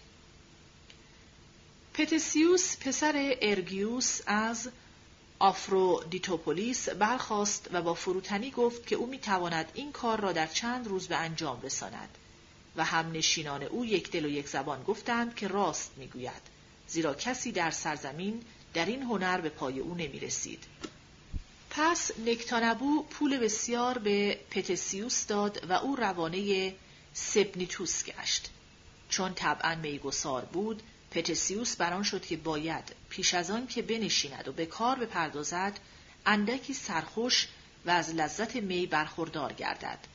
و چنین پیش آمد که چون در بخش جنوبی پرستشگاه گردشکنان میگشت به دختر یک عطرساز برخورد که زیباترین دختری بود که دیده بود. و چون دانشجوی نسخه بردار که به برداشتن این نسخه گماشته شده بود به اینجا رسید خستگی بر او دست یافت و به جای آنکه کنجکاوی بیدار شده ما را خرسند سازد و از پیشرفت مهرورزی این پیکر تراش سخن گوید به کشیدن عکس مسخره قهرمان ما اکتفا کرده است. آیا این قصه آمیانه بعد آمدن بغ بومی جنگ و در نتیجه سرباز زدن او را از پاییدن مصر فقط به این عشقبازی شوم این پیکرتراش و کوتاهی او در به موقع تمام کردن خط نقشی نسبت داده بود پاسخ این را نمی‌دانیم ولی شکی نمی‌تواند باشد که دیرکرد نخت هارهبی برای تقیان و فراگیری آب مرگاور بود. پیش از آنکه سیلهای رهایی بخش به دلتا برسد نیکو ستراتوس با هشتاد کشتی سردیفی راه خود را به پشت سپاه مصری یافته بود. کلینیاس به این نیرو که از جناه گذشته بود تاخت برد ولی کشته شد و با او پنج هزار یونانی نیز جان سپردند. نخت‌هارهبی دلتا را رها کرد و به ممفیس گوشه گرفت. منتور به پادگان ترک شده پلوسیوم وعده یک تسلیم شرافتمندانه داد اگر از جنگ دست بردارند ولی تهدید کرد که اگر باز هم ایستادگی کنند به سرنوشت سیدون دچار خواهند شد. بر, بر سر مسئله تسلیم مصری ها با یونانی ها به زد و خورد پرداختند ولی سربازان مزدور از هر گونه دین به مزد پردازی که در حال عقب نشینی بود خود را آزاد دانستند و بیدرنگ شرطهای جوان مردانه منتور را پذیرفتند. پارسیان و یونانی ها بر سر پروه به جنگ پرداختند. در تاراج بوباستیس سربازان مزدور به اندازه‌ای پیش رفتند که خود باگواس را زندانی ساختند و او فقط با مداخله شخصی منتور رهایی یافت. ولی شهرها یک به یک صلح کردند. نخت هارهبی بار خود را با تمام ثروتی که بردنی بود بست و به سوی بالای نیل گریخت تا در اتیوپیه پناهگاهی بجوید.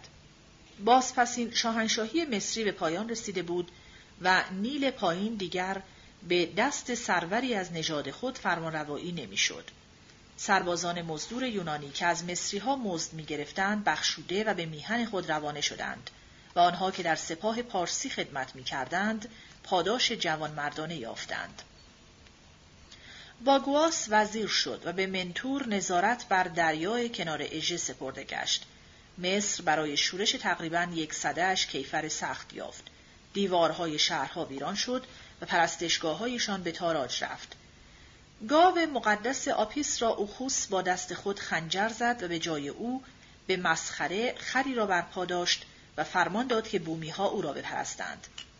بره مندس که به همان اندازه مقدس بود کشته شد. در میان پروهی که از پرستشگاه ها بردند از جمله تومار مقدسی بود که باگواس بعدا به بهای هنگفتی به پریستاران پس فروخت. در پایان سال 343 اوخوس به پارس بازگشت و در آنجا رهبران مصری را که با خود برده بود در تبعید ماندگار ساخت و فرنداتس را به شهروی مصر بازگذاشت. باز هم بومی ها از پذیرفتن اخوس همچو شاه قانونی سرباز زدند. از پناهگاه امنش در اتیوپیه نخت هارهبی مصر بالا را زیر فرمان خود نگاه داشت. در سال 18 همش 341 هنوز در ادفو که در آنجا زمینهایی به حروس محلی هدیه نمود و اعتبار آن هدیه را بطلمی ها نیز بعدا شناختند، نخت هارهبی به رسمیت شناخته می‌شد. در زمان همین بطلمی ها نیز سالنامه مشهور به سالنامه مردمانی نوشته شد که در آن نیز 18 سال پادشاهی به نخت خارهبی نسبت داده شده است. پانویس به گفته پلوتارخ تا زمان خود او مصری ها هنوز اخوس را شمشیر می‌خواندند. ادامه متن ولی برخی از اشراف محلی بودند که شرم نداشتند از اینکه زیر فرمان بیگانگان منفور همگانی خدمت کنند. سمتو تفناخت از شهر هراکلئوپولیس ماگنا مثلا از هریشف ایزد محلیش اجازه یافته بود که به کاخ درآید. آنجا او به نخت هارهبی خدمت می کرد و دل بق نیکو شاه از سخنان او خرسند بود. ولی چون هریشف پشتیبانی و حمایت خود را از مصر پس گرفت چنان که در پیروزی اخوس بر نخت نشان داده شد سمتو تفناخت با شاه تازه صلح کرد. هریشف او را در پیش گروه بلند کرد و مهر او را در دل فرمانروای ستت نام باستانی آسیا برانگیزاند و دوستان شاهانه او ستایش فراوان نصار این خیانتکار نمودند. او را به پایگاه عمویش نخت هنب برآوردند و محست پریستاران سخمت در سراسر مصر بالا و پایین ساختند. پتوسیریس در 339 اندکی کمتر از چهار سال پس از گرفته شدن مصر به دست پارسیان بزرگ و سر مهمترین خانواده در هرموپولیس شد. او نیز با نیرویی که بر سر کار بود از در آشتی درآمد ولی در آنچه در هنگام پادشاهی شاه مقدونی فیلیپ آرهیدیوس نوشته از بدی فرمانروایی پارسی سخن بسیار رانده. هفت سال همچو کارگزار این بق سوس به سر بردم و دارایی او را بی آنکه خطایی یافت شود کارگزاری کردم. اگر اگرچه شاهی از زمین بیگانه در مصر نیرو را به دست داشت. و هیچ کس نبود که در پایگاه پیشینش مانده باشد به علت کشمکشی که در میان مصر پیش آمد جنوب در بینظمی و شمال در شورش بود. مردمان در بیم و سفر می کردند در پرستشگاه چیزی نبود که در دست آنهایی باشد که شایسته آن بودند. پریستاران دور بودند و بیخبر از آنچه پیش می آمد. من به کارگزاری سوس خاوند خمونو هفت سال پرداختم. مردمانی از زمین بیگانه در مصر فرمانروایی می کردند. هنگامی که مردمان از زمین بیگانه در مصر حکومت می کردند، من هر کاری را نیکو در پرستشگاه او کردم. هیچ کاری انجام داده نشد در پرستشگاه از زمانی که بیگانگان آمده و در مصر تاخت و تاز کرده بودند. صفحه 607 جای معینیان در تاریخ این جنگ میان مادیها و مصر در کتیبه ای از عربستان جنوب غربی یاد شده و سرانجام مسئله پیشینگی نوشته های معینی را که دیریست بر سر آن اختلاف است حل می کند. پانویس سراب معینی که معینیان را در هزاره دوم میگذاشت سرانجام به دست اف وی وینت ناپدید شده است. نگاه کنید به Bulletin of the American Schools of Oriental Research جلد 73 1939 صفحه های 3 و پس از آن. ادامه متن. پیرامون آغاز صده چهارم زمانی که نویسنده یهودی کتاب تواریخ ایام در تاریخ بازبینی شده خود به جای نامهای پیشین تیره های عربستان شمالی نام معینیم را به کار می‌برد الفبای عربستان شمالی. که از سینا گرفته شده برای نخستین بار در عربستان جنوب غربی پدید می شود. پانویس کتاب اول تواریخ ایام چهار چهل و یک کتاب دوم تواریخ ایام بیست و شش هفت ازرا دو پنجاه نحمیا هفت پنجاه و دو. ادامه متن. حتی در آغاز صده هشتم در سندهایی به خط میخی از شاهان سبا که به پادشاهان آسوری باج فراز می بردند سخن رفته. ولی زمانی که یادمانهای محلی از زبان خود سخن می‌گویند این گوشه شبه جزیره زیر فرمان معینیان است. به زبان بومی خودشان این زمین معین و مردم آن معینوم خوانده می‌شوند.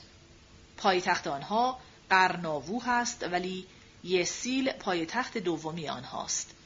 معینیان چون در شمال سبا بودند راه داد و ستد شمالی را به مدیترانه در دست داشتند. دورتر به سوی شرق کنار کرانه حضر موت بود که همان زمان گویش دیگر و خطی که کمی فرق داشت به کار می برد. نویسه های آن خط چنان زیبا درست شده بود که بایستی از زمانی که خط خام و ناپرورده عربی شمالی برای نوشتن زبان عربستان جنوب غربی اقتباس شده بود دیری گذشته باشد. این زبان عربی جنوب غربی به اندازه‌ای با زبان شمالی فرق دارد که باید آن را زبان جداگانه دانست نگویش دیگری. سطح فرهنگ آنها نیز به همین اندازه فرق دارد زیرا معینیان صحراگرد نیستند بلکه مردمی شهری و دارای شهریگری بلند پایه‌ای هستند. پایه زندگانی آنها کشاورزی است. در عربستان جنوب غربی نقطه های بسیار حاصلخیز هست ولی اگر برای دستگاه پرکار آبیاری نبود جمعیت آن بسیار کم می بود. همان زمان شهرهای بزرگی با ساختمانهای با شکوه داشت که با دیوارهای محکم دفاع می‌شد که می توانیم معماری آنها را به تفصیل وصف کنیم. درباره پرستشگاه ها چیزهایی می دانیم ولی از بقها و آزین آنها بیشتر خبر داریم. نیز دستگاه پرکاری برای ملکداری داشتند که بیشتر بر اصل رعیتی و بندگی بود نه بر اصل آزادی چنان که در واحه های بیابان بود.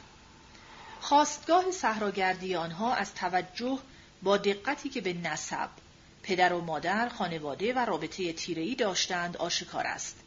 از راه نوشته های مربوط به نسب و چند همزمانی پیشامدها می‌توان با دادن جزئیات شگفتآوری رابطه های پرپیچ و خم سیاسی را از صده های چهارم به بعد برشمرد.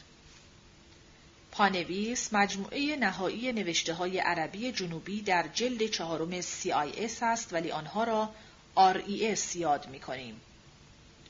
که دوره کاملتر با دیپا برگردانیده و گزارش بازبینی شده است.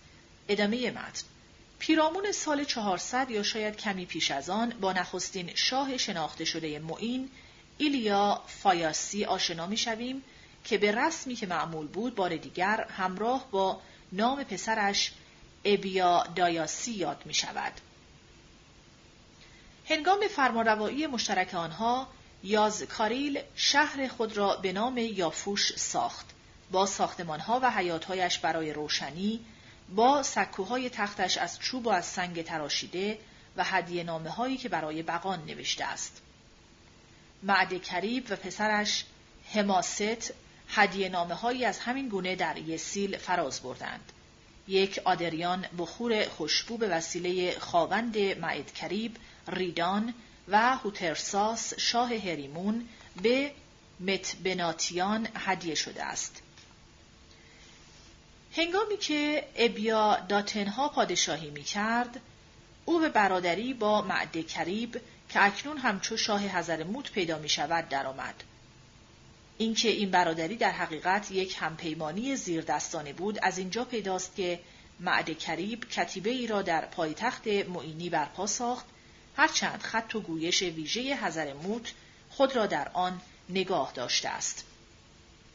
در این نوشته او نیز می‌گوید که چگونه برجی را که عمویش شهاروم آلان پسر صدیقیل شاه حضرموت ساخته بود برای وخشگاه آستار زوق بدیم وقف کرده است.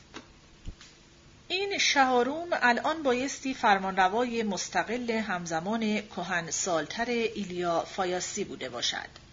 کتیبه دیگری از ابیاداما را از دستگاه کارگزاری معینی آگاه می سازد. المان پسر امیکریب از خانواده هزر و تیره گبسان دوست ابیا دایاسی شاه معین بود.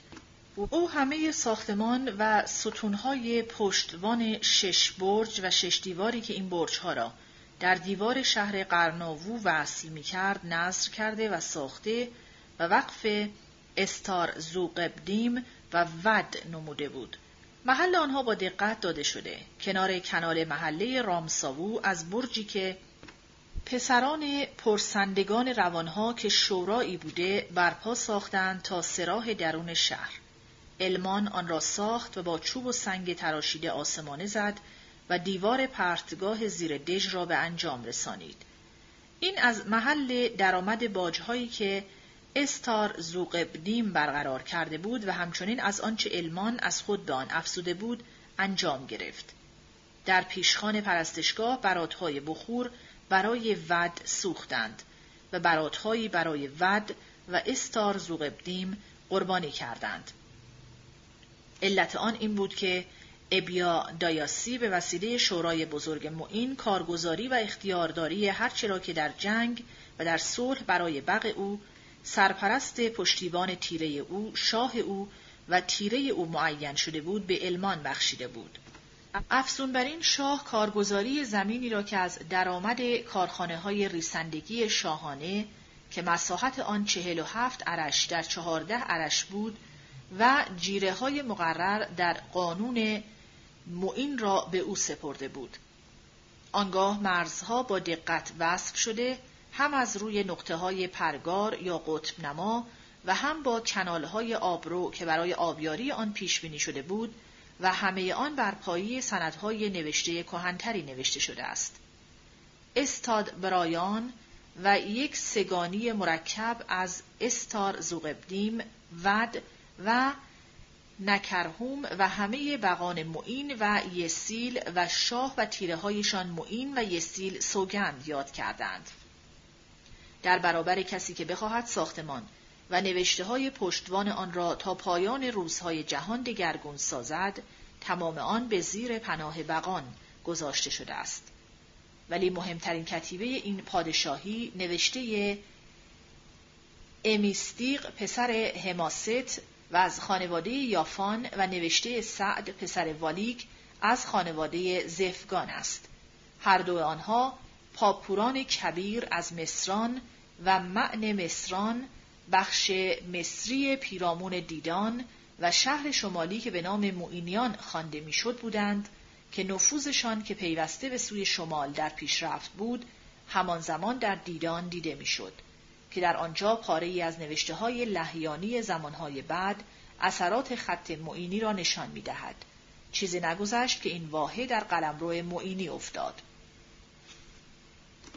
قصد امیستیق و سعد وقف کردن راهروی به نام تانوم که دو برج را در دیوار شهر به یکدیگر وصل می کرد به استار زوقبدیم بود. نمای آن با چوب و سنگ تراشیده زیور یافته بود دیوار روبروی پرتگاه پایین آن از سنگ درشت بود. چیزی که بیشتر برای ما جلب کننده است این است که نویسندگان کتیبه علت آن را برای ما می‌گویند.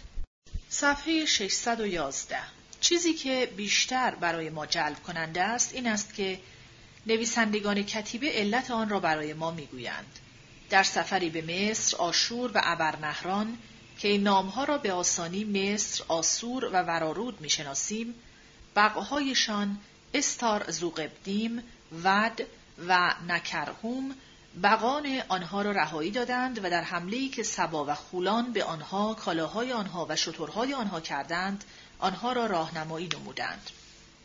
این در سفر میان معین و راگماتوم پیش آمد هنگام جنگ میان مادها یا مازای و مصر. این یکی از حمله های اردشیر دوم یا اردشیر سوم است. زمان آن نمی‌تواند پس از 343 باشد هرچند می‌تواند خیلی پیش از آن باشد ولی اقلا اکنون حدود زمان پیشینتر خاندان شاهی معین را داخل نیم صده معین کرده ایم. بقانشان آنها را در صلح و بهبود به زمین شهر قرناوو بازگرداندند. استار نشان داد که از برات آنها خورسند است و دو پایور کبیر و معین مصران کالای خود و سندهای سوداگری خود را در پناه بقای و شاه گذاشتند. بار دیگر امیستیق سفر همانندی پیش گرفت و در امن بازگشت. بار دیگر این دو کبیر در ساختمان دیوار شهر کمک کردند. آنها نیز ساختن خانه ها و شهرهای خود و کندن چاهای آب و آبنبارهای خصوصی خود را گزارش دادند. به پیروی از رسم مقرر ابیا دایاسی نزدیک به پایان پادشاهیش پسرش وقهیل ریام را با خود در پادشاهی انباز ساخت. سعد همسفر امیستیق دو بار شغل کبیر معن مصران را به دست گرفته بود چون دو پادشاه و شورای معین در شورای بزرگ کارگزاری پیشکشهایی را که برای بقان سرپرستان پشتیبان تیره و شاهان تعیین شده بود به دست او سپردند. او و پسرش ست از باجهای استار زوقبدیم راهروی برای او وقف نمودند. این دو شاه خودشان نیز چون کاخ خود یا گور را در شهر یسیل ساختند راهروی برای این بق وقف کردند. اگر این سفر مشهور در آخرین سال استقلال مصر پیش آمده باشد پس در همان زمان اسکندر داشت در پارس تاخت و تاز می کرد. بیشتر احتمال دارد که باید پادشاهان دیگری را که جایشان در این خاندان از روی نسب نامه دقیق تعیین شده پیش از زمان او بگذاریم. چیزی نگذشت که وقهیل به تنهایی به پادشاهی پرداخت آنگاه با انبازی پسرش هوفن صدیق هوفن صدیق نیز به تنهایی پادشاهی کرد و سپس با ایلیافا یافوش که پادشاهی تنهای او تاریخ پیوسته ما را به پایان میرساند. پادشاهان بعدی این خاندان را می توان معلوم کرد ولی آن مصری که بازرگانان معینی دیدن کرده بودند زیر فرمانروایی بطلمی ها در آمده بود. صفحه 613 فصل 31 علم راستین و دروغین سقرات، افلاتون و دانشهای شرقی سقرات شاگرد ارخلاووس بود که او هم شاگرد آنکساگوراس بود و در اوایل زندگیش علاقه تند و پرشوقی به ستاره شناسی و طبیعت شناسی نشان داده بود. همین سقرات بود که آریستوفانس او را در 423 در صحنه مشهوری که کتاب ابرهای او را آغاز می کند مسخره کرده بود. حتی پس از پسخانی عقیده های خود ملتوس هنوز این فرزانه بزرگ را هنگام دادرسی که به مرگش پایان یافت به منکر بودن بقهای نیاکانی متهم نمود. ملتوس می گفت که سقرات درباره آنچه در هوا و زیر زمین است بررسی کرده. درباره زیر زمین دموکریتوس کتابی زیر عنوان آنها که در زیر جهانند نوشته بود و او یعنی سقرات می‌گوید که خورشید سنگی است و ما خاک. در در این گونه سخنان او درست مانند کتابهای آناکساگوراس است که از همین گونه قماش پر است. ما نباید هیچ افسوس بخوریم که سقرات زمانی که به سالهای پیری نزدیک می‌شد نظر خود را به کلی دگرگون ساخت. زیرا اگر چنین نکرده بود فکر اروپایی بی اندازه بی مایه تر می شد. ولی از نظر علم نتیجه آن شوم و بدانجام بود. تا کنون فرزانگان یونی و جانشینان آنها اگر در روش همیشه علمی نبودند به هر حال علاقه آنها قطعا به چیزهای علمی بود. اکنون سقرات تمام نقطه های نظر علمی را یک جا به چالش خواند و یک دوره کشمکشی را آغاز نمود. این بار این کشمکش دیگر میان علم و یزدان شناسی نبود بلکه میان علم و فرزانش بود. دیگر او در بررسی ستاره شناسی در شناختن راه جسمهای آسمانی ستارگان رونده و دنبالدار مسافت آنها از زمین و دوره های گردش آنها سودی نمی‌دید. در حقیقت سقرات به طور غیرمنتظری در دفاع از عقیده های پذیرفته همگانی به اندازه‌ای پیشرفت که گفت بازجویی کردن در آنچه بقها نمی‌خواستند بشر بداند از دینداری دور است و اینکه آناکساگوراس دیوانه بود که میکوشید ترتیب و طرز کار بقها را بیان کند.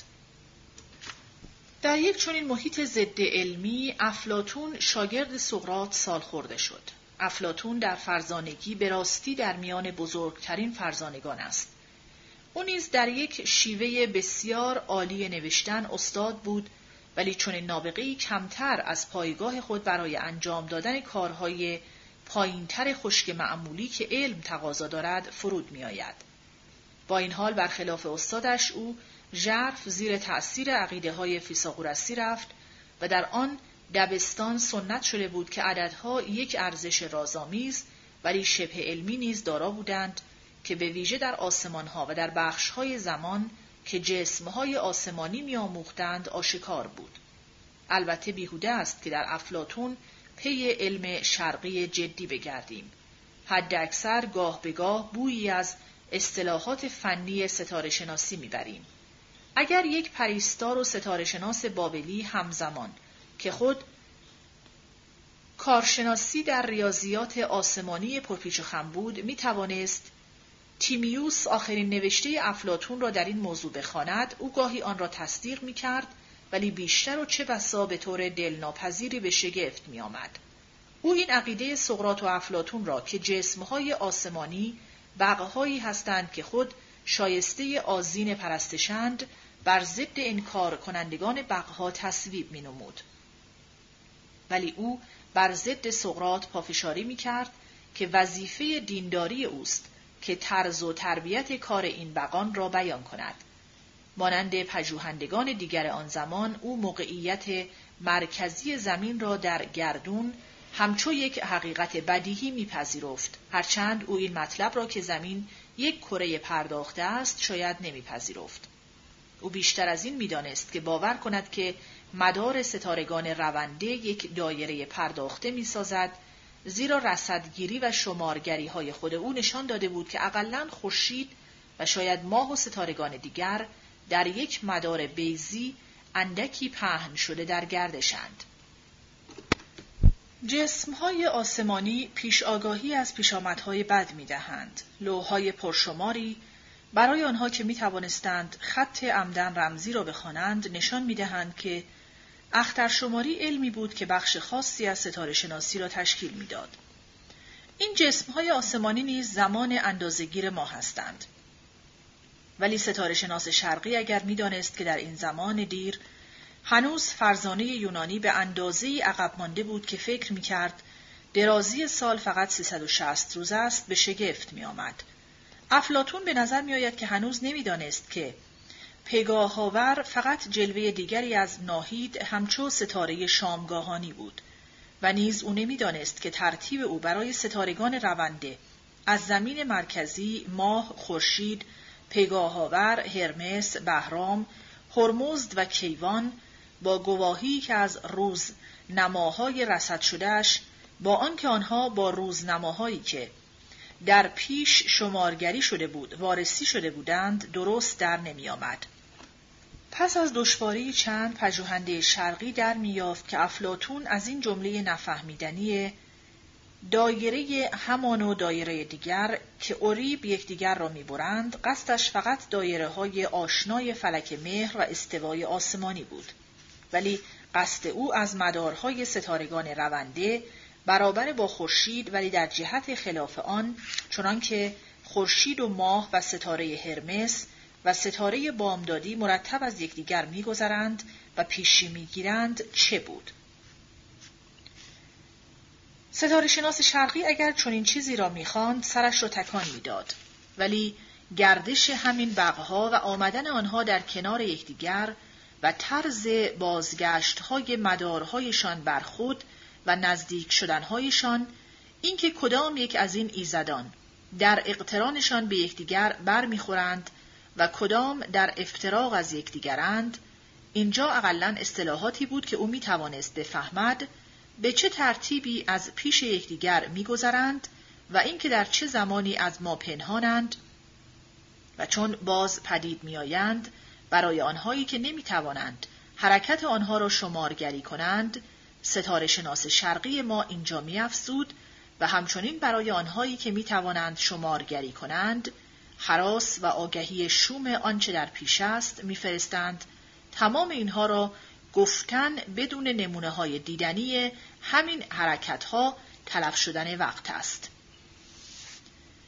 دانشمند شرقی ما می توانست بسیاری از این مشکلات را بیان کند چون او می توانست به دیپانامه ها و جدول هایی که به آسانی در دسترس بود بازگردد. ولی همچنان که او بر سر این اظهارات و بیانات سرگردان به دریافتن آن می پرداخت او از خود می‌پرسید چنان که بسیاری از گزارش کنندگان باستانی و امروزین از زمان افلاتون به بعد پرسیدند که این فرزانه بزرگ زمانی که به میدان دشوار ستاره شناسی پای می نهاد آیا به آن ور جرفای خود گام نمیگذاشت؟ پانویس کاملترین بیان آنها در کتاب تیمیوس عرضه شده است. ادامه متن خوشبختانه دلیل های بهتری هست که چرا شرقشناس باید صفحه های بسیاری از نوشته های افلاتون را با دقت بخواند. پس از محکوم شدن استادش لکه‌ای که هرگز از روی شهرت آتن پاک نخواهد شد افلاتون به سوی مصر روانه شد و آنجا خرج خود را با فروختن روغن می پرداخت و این فرصت را برای دیدن کردن آنهایی که خواست بقها را گزارش می کردند از دست نداد که در میان آنها بیشک اخترشماران نیز بودند. آنجا که او از دیدار رسمی سولون از شاه اماسیس در میهنش در سائیس که بغبانو نیست که یونانی ها او را آتنا میخواندند آن را بنیاد گذاشته در دلتای مصر آنجا که نیل تقسیم می شود سخن می گوید شاید درباره تجربه شخصی خود می اندیشیده است. سولون که همان اندازه از خود راضی بود که هکاتیوس به زودی در تبس خود را مطمئن و خودستا نشان داد به بیان کردن نظر یونانی درباره زایش کیهان پرداخت. ولی یکی از پریستاران مانند همکار تبسی خود در نسل بعد توانایی آن را داشت که این بربری را سر جای خود بنشاند. تنها نکته ای که گفت این بود ای سولون سولون شما یونانی ها همیشه بچه اید یونانی کهنی نیست. آنگاه سولون را سرزنش نمود. شما نه یک عقیده باستانی دارید نه یک دانش کهنی. روبرو با چنین ادعاهایی برای کهنسالی فرهنگهای دیگر افلاتون نیز مانند هکاتیوس و هرودوت پیش از او شگفتآور فروتن است. او سخنان آموزگارانش را باز می‌گوید. سئوس بغ بومی باستانی ناوکراتیس که پرنده او ایبیس یعنی مرغ نوکیدراز پادراز است حساب هندسه ستاره شناسی و همچنین بازی های چارخانه و تاس را تا برسد به الفبا همه را او اختراع کرد. در آن زمان ساموس شاه سراسر مصر بود و در شهر بزرگ در مصر بالا که یونانی ها آن را توس مصری میخواندند فرمانروایی می‌کرد. سئوس نزد او آمد، اختراعات خود را نمایش داد و خواستار شد که آنها را به مصری های دیگر بشناسانند. اختراعات یک به یک ستایش یا محکوم شدند تا شاه به الفبا رسید و به سئوس فرا گفت که آن هوش و یاد مردم را تباه خواهد ساخت. از آغاز به گواهی خود مصریان آنها به بررسی اصلهای آغازی پرداختند. آنها نخست به پیشگویی و پزشکی پرداختند و نخست سپر و کلاه خود به کار بردند. همه آهنگهای مصری را که افلاتون دلبستگی بسیار به موسیقی داشت چنان که گفتند ایسیس خود ساخته بود. از زمان وی وضع و آهنگها دستور داده شده و در پرستشگاه ها اعلام شده بود. نگارگران و پیکرتراشان اجازه نداشتند که هیچ گونه تغییری بدهند.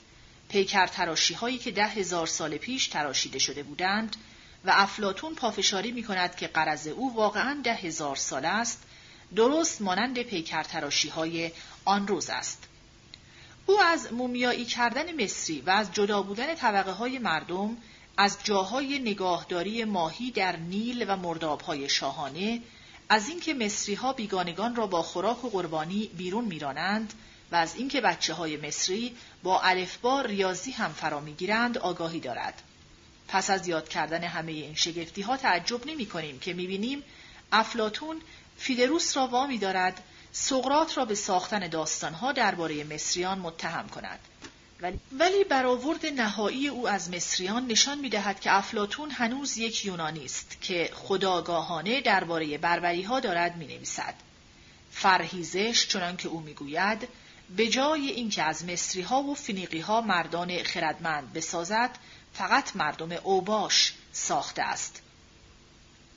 هرودوت روایت مصری جنگ تروجی و علتهای آن را داده بود. افلاتون دلیل دیگری برای آن می‌داند. تروجی ها جنگ را به پشتگرمی نیروی آسوری چنان که در زمان فرمانروایی نینوس جلوه می کرد آغاز کرده بودند. زیرا تروی بخشی از شاهنشاهی آسوری بود که در آن زمان یونانی ها از آن ترس داشتند چنان که در روزگار افلاتون از شاه پارسی بیم داشتند. در اوایل سفرش افلاتون خیال داشت از مجوسان دیدن کند ولی جنگ های آزادگری سپارت در آسیا از آن جلوگیری کرد. اقلا او می توانست با دیدن کنندگان پارسی در آتن گفتگو کند یا حتی ممکن بود رساله دموکریتوس را درباره آین مجوسی خوانده باشد. اولین کتاب او الکبیادس نخست زمینهش در زمان اردشیر اول است که زمان آمستریس مادر شاه بیوه خشایارشا را به درستی در پادشاهی او می‌گذارد و آگاهی نسبتا خوبی از رسم و آین و دین پارسی نشان می‌دهد. پادشاهان پارسی چنان که او می‌گوید از فرزندان هخامنش هستند که او را افلاتون همچو یک یونانی پسر پرسئوس پسر زئوس می‌سازد. از کارگزاری پارسی او چیزهایی می‌داند و از قطع زمین حاصلخیزی به پهنای یک سفر یک روزه که کمربند همسر شاه خوانده می شود و از قطعه دیگری که روپوش او نامیده می شود و باز هم از قطعه های دیگر با نامهای همانند سخن می گوید. به همان اندازه هرودوت و همزمانش کسنوفون افلاتون به فرهیزش پارسی علاقه داشت. در هفت سالگی به واسپور پارسی اسب داده می شود و او را در سواری و شکار پرورش می دهند. در چهارده سالگی چهار آموزگار شاهانه بر او گماشته می شوند. خردمندترین آنها به او ماگیای زردشت پسر اورمزد را میآموزد که آن پرستش بقان و نیز امور شاهانه است. درست کارترین آن چهار به واسپور میآموزد که در سراسر زندگی راست بگوید خوددارترین آنها به او یاد می‌دهد که بر خود فرمان روا باشد و دلیرترین آن چهار او را پرورش می‌دهد که بیباک باشد. علاقه او به دینهای شرقی به جز مصری و پارسی ناچیز است. تئودوروس سیرنئی به بغ خودش آمون سوگند می‌خورد. برای بنیادگذاری یا از نوع سازمان دادن یک شهر وخش آمون فقط از وخش دلفی و دودونا پایینتر به شمار آمده است. افلاتون از کاشتن تخم در میان تابستان در باغ آدونیس شنیده و اینکه چگونه پس از فقط هشت روز گیاهان پدید میآیند. او می‌داند که یونانی ها به ویژه آنها که زیر فرمانروایی بربری ها زندگی می کنند واجه های بسیار از آنها در زبان خود گرفتند. افلاتون در واقع به علم شرقی علاقه ای نداشت ولی از شرق دیدن کرد و چیزهایی آموخت. آیا این نفوذ ژرفتر رفت؟ برخی دلیل میآورند که دوگانی نهفته در فکر افلاتون از زد و خورد جاودانی میان بدی و نیکی که زردشت میآموخت سرچشمه گرفته است. صفحه 620 پیشرفت های پزشکی هومر از پزشکی مصری آگاهی داشت. هرودوت از ویژگران مصری به شگفت آمده بود. در این دوره بغرات پزشکی علمی را میان یونانیان آغاز کرد. شهر زادگاهی او کوس دیری مرکز اسکل پیادی بود و آن انجمن حرفه‌ای پزشکان زیر سرپرستی اسکلپیوس بقی درمان بود. بغرات همزمان افلاتون بود و چیزی نگذشت که همچو بزرگترین پزشک زمان باستان شناخته شد. برخی از نوشته هایی که زیر نام او گردآوری شده بیشک از قلم این استاد نیست ولی از دبستان او و از زمان اوست. مقایسه این نوشته ها با نوشته های پزشکی کهنتر شرقی آموزنده است. یک رساله کارد پزشکی مصری که اقلا پانزده سده پیش نوشته شده ما را به شگفت میآورد وقتی می‌بینیم چگونه با خونسردی بیماری ها را از هم گشوده و آنها را به بیماری هایی که بیشک درمان پذیرند یا احتمال درمان پذیری دارند یا امیدی به درمان آنها نیست جدا کرده.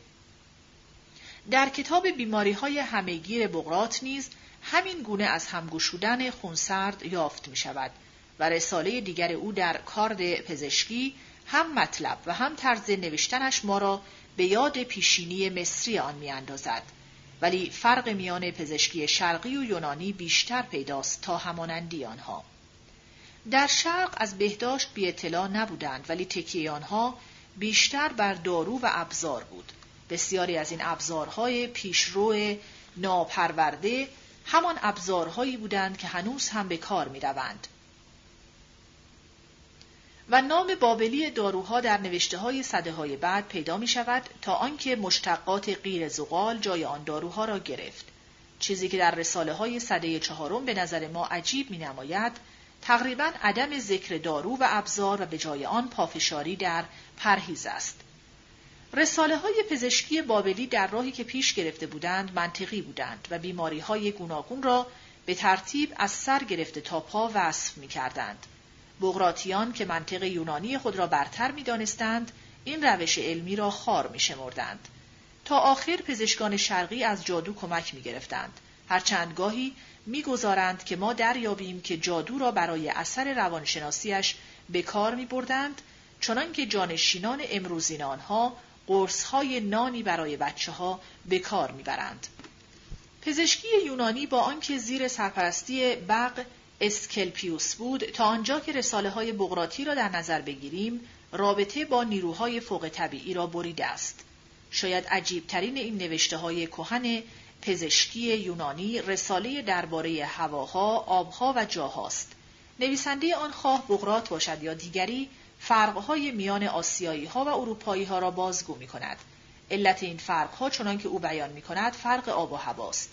ولی او راستندیش است. او قبول دارد که رسمها و دستگاه های اجتماعی علتهای موثری هستند. زیرا هرچند مردمان در زیر استبداد رام و سر زیر می شوند، ولی آسیایی های آزاد که برای خود کار می کنند از همه مردمان جنگجوترند. صفحه 621 کشف های ستاره شناسی در بررسی ستاره شناسی بابلی همچنان که تا صده چهارم پایین میاییم به روزنماهای مفصلتری برای هر یک از ستارگان رونده برمیخوریم. برای نمونه یکی از اینها را می‌گیریم.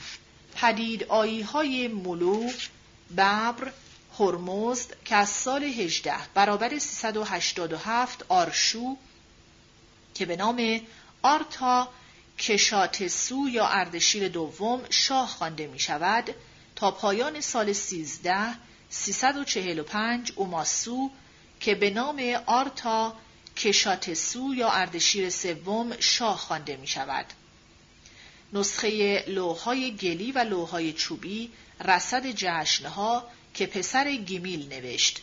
لوح گلی برای پسر مردوک پخید زر یک تکه نمونه آن چنین است سال 20 برابر 385 14 مه در سر برج ملمولو پدید آمد. جوان شب دوم پگاهان بالای لوح بود دو عرش شش انگشت. پیرامون دهم سپتامبر نقطه ایستادن یک و دو سوم عرش پشت رخ گاو گردونه شمال بی حرکت ایستاد. هشتم نوامبر آخرین پدیدایی شب پانزدهم شامگاهان در بازگشتش بالای لوح بود یک عرش بیست انگشت. اول ژانویه 384 در غرب بی حرکت ایستاد یک عرش هشت انگشت پیش رخ لوح بی حرکت ایستاد. در دهم آغاز بازگشت. دهم فوریه شامگاهان در بازگشتش بالای لوح بود یک و دو سوم عرش. آوریل شب هفدهم شامگاهان او پایین گاو گردونه بود دو عرش.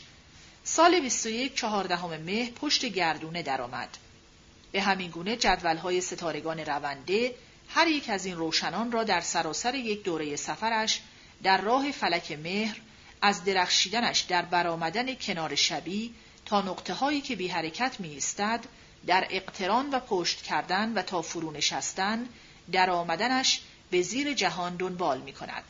هر نقطه در سفرش در فلک مهر با عرش و انگشت نسبت به برج ها علامت گذاری شده و این برج ها هنوز گروه ستارگان هستند و هنوز به صورت دوازده نشان منطقه برج ها در نیامدند. لوحی از سال 379 باز هم داده های دیگری برای تعیین پیشرفت ستاره در راه فلک مهر می دهد. 25 نوامبر ماه پدید آمد 58 دقیقه پیش از خورنشین پدیدایی ماه نو بود. شب 26 آنو یا بهرام در بازگشتش زیر نخستین ستاره برج کو به غرب چرخید. سین بغ ماه زیر آخرین ستاره سرکو بود. دو عرش ده انگشت. شب پنجم آغاز شب سین پیش ستاره ماتشار یکیس در ماهی بود.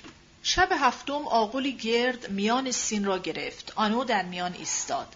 اینجا نخستین نمونه در همامیزی با هواشناسی را آغاز می کنیم. زیرا چنان که دیدیم هواشناسی برای بابلی ها فرعی از ستاره شناسی بود.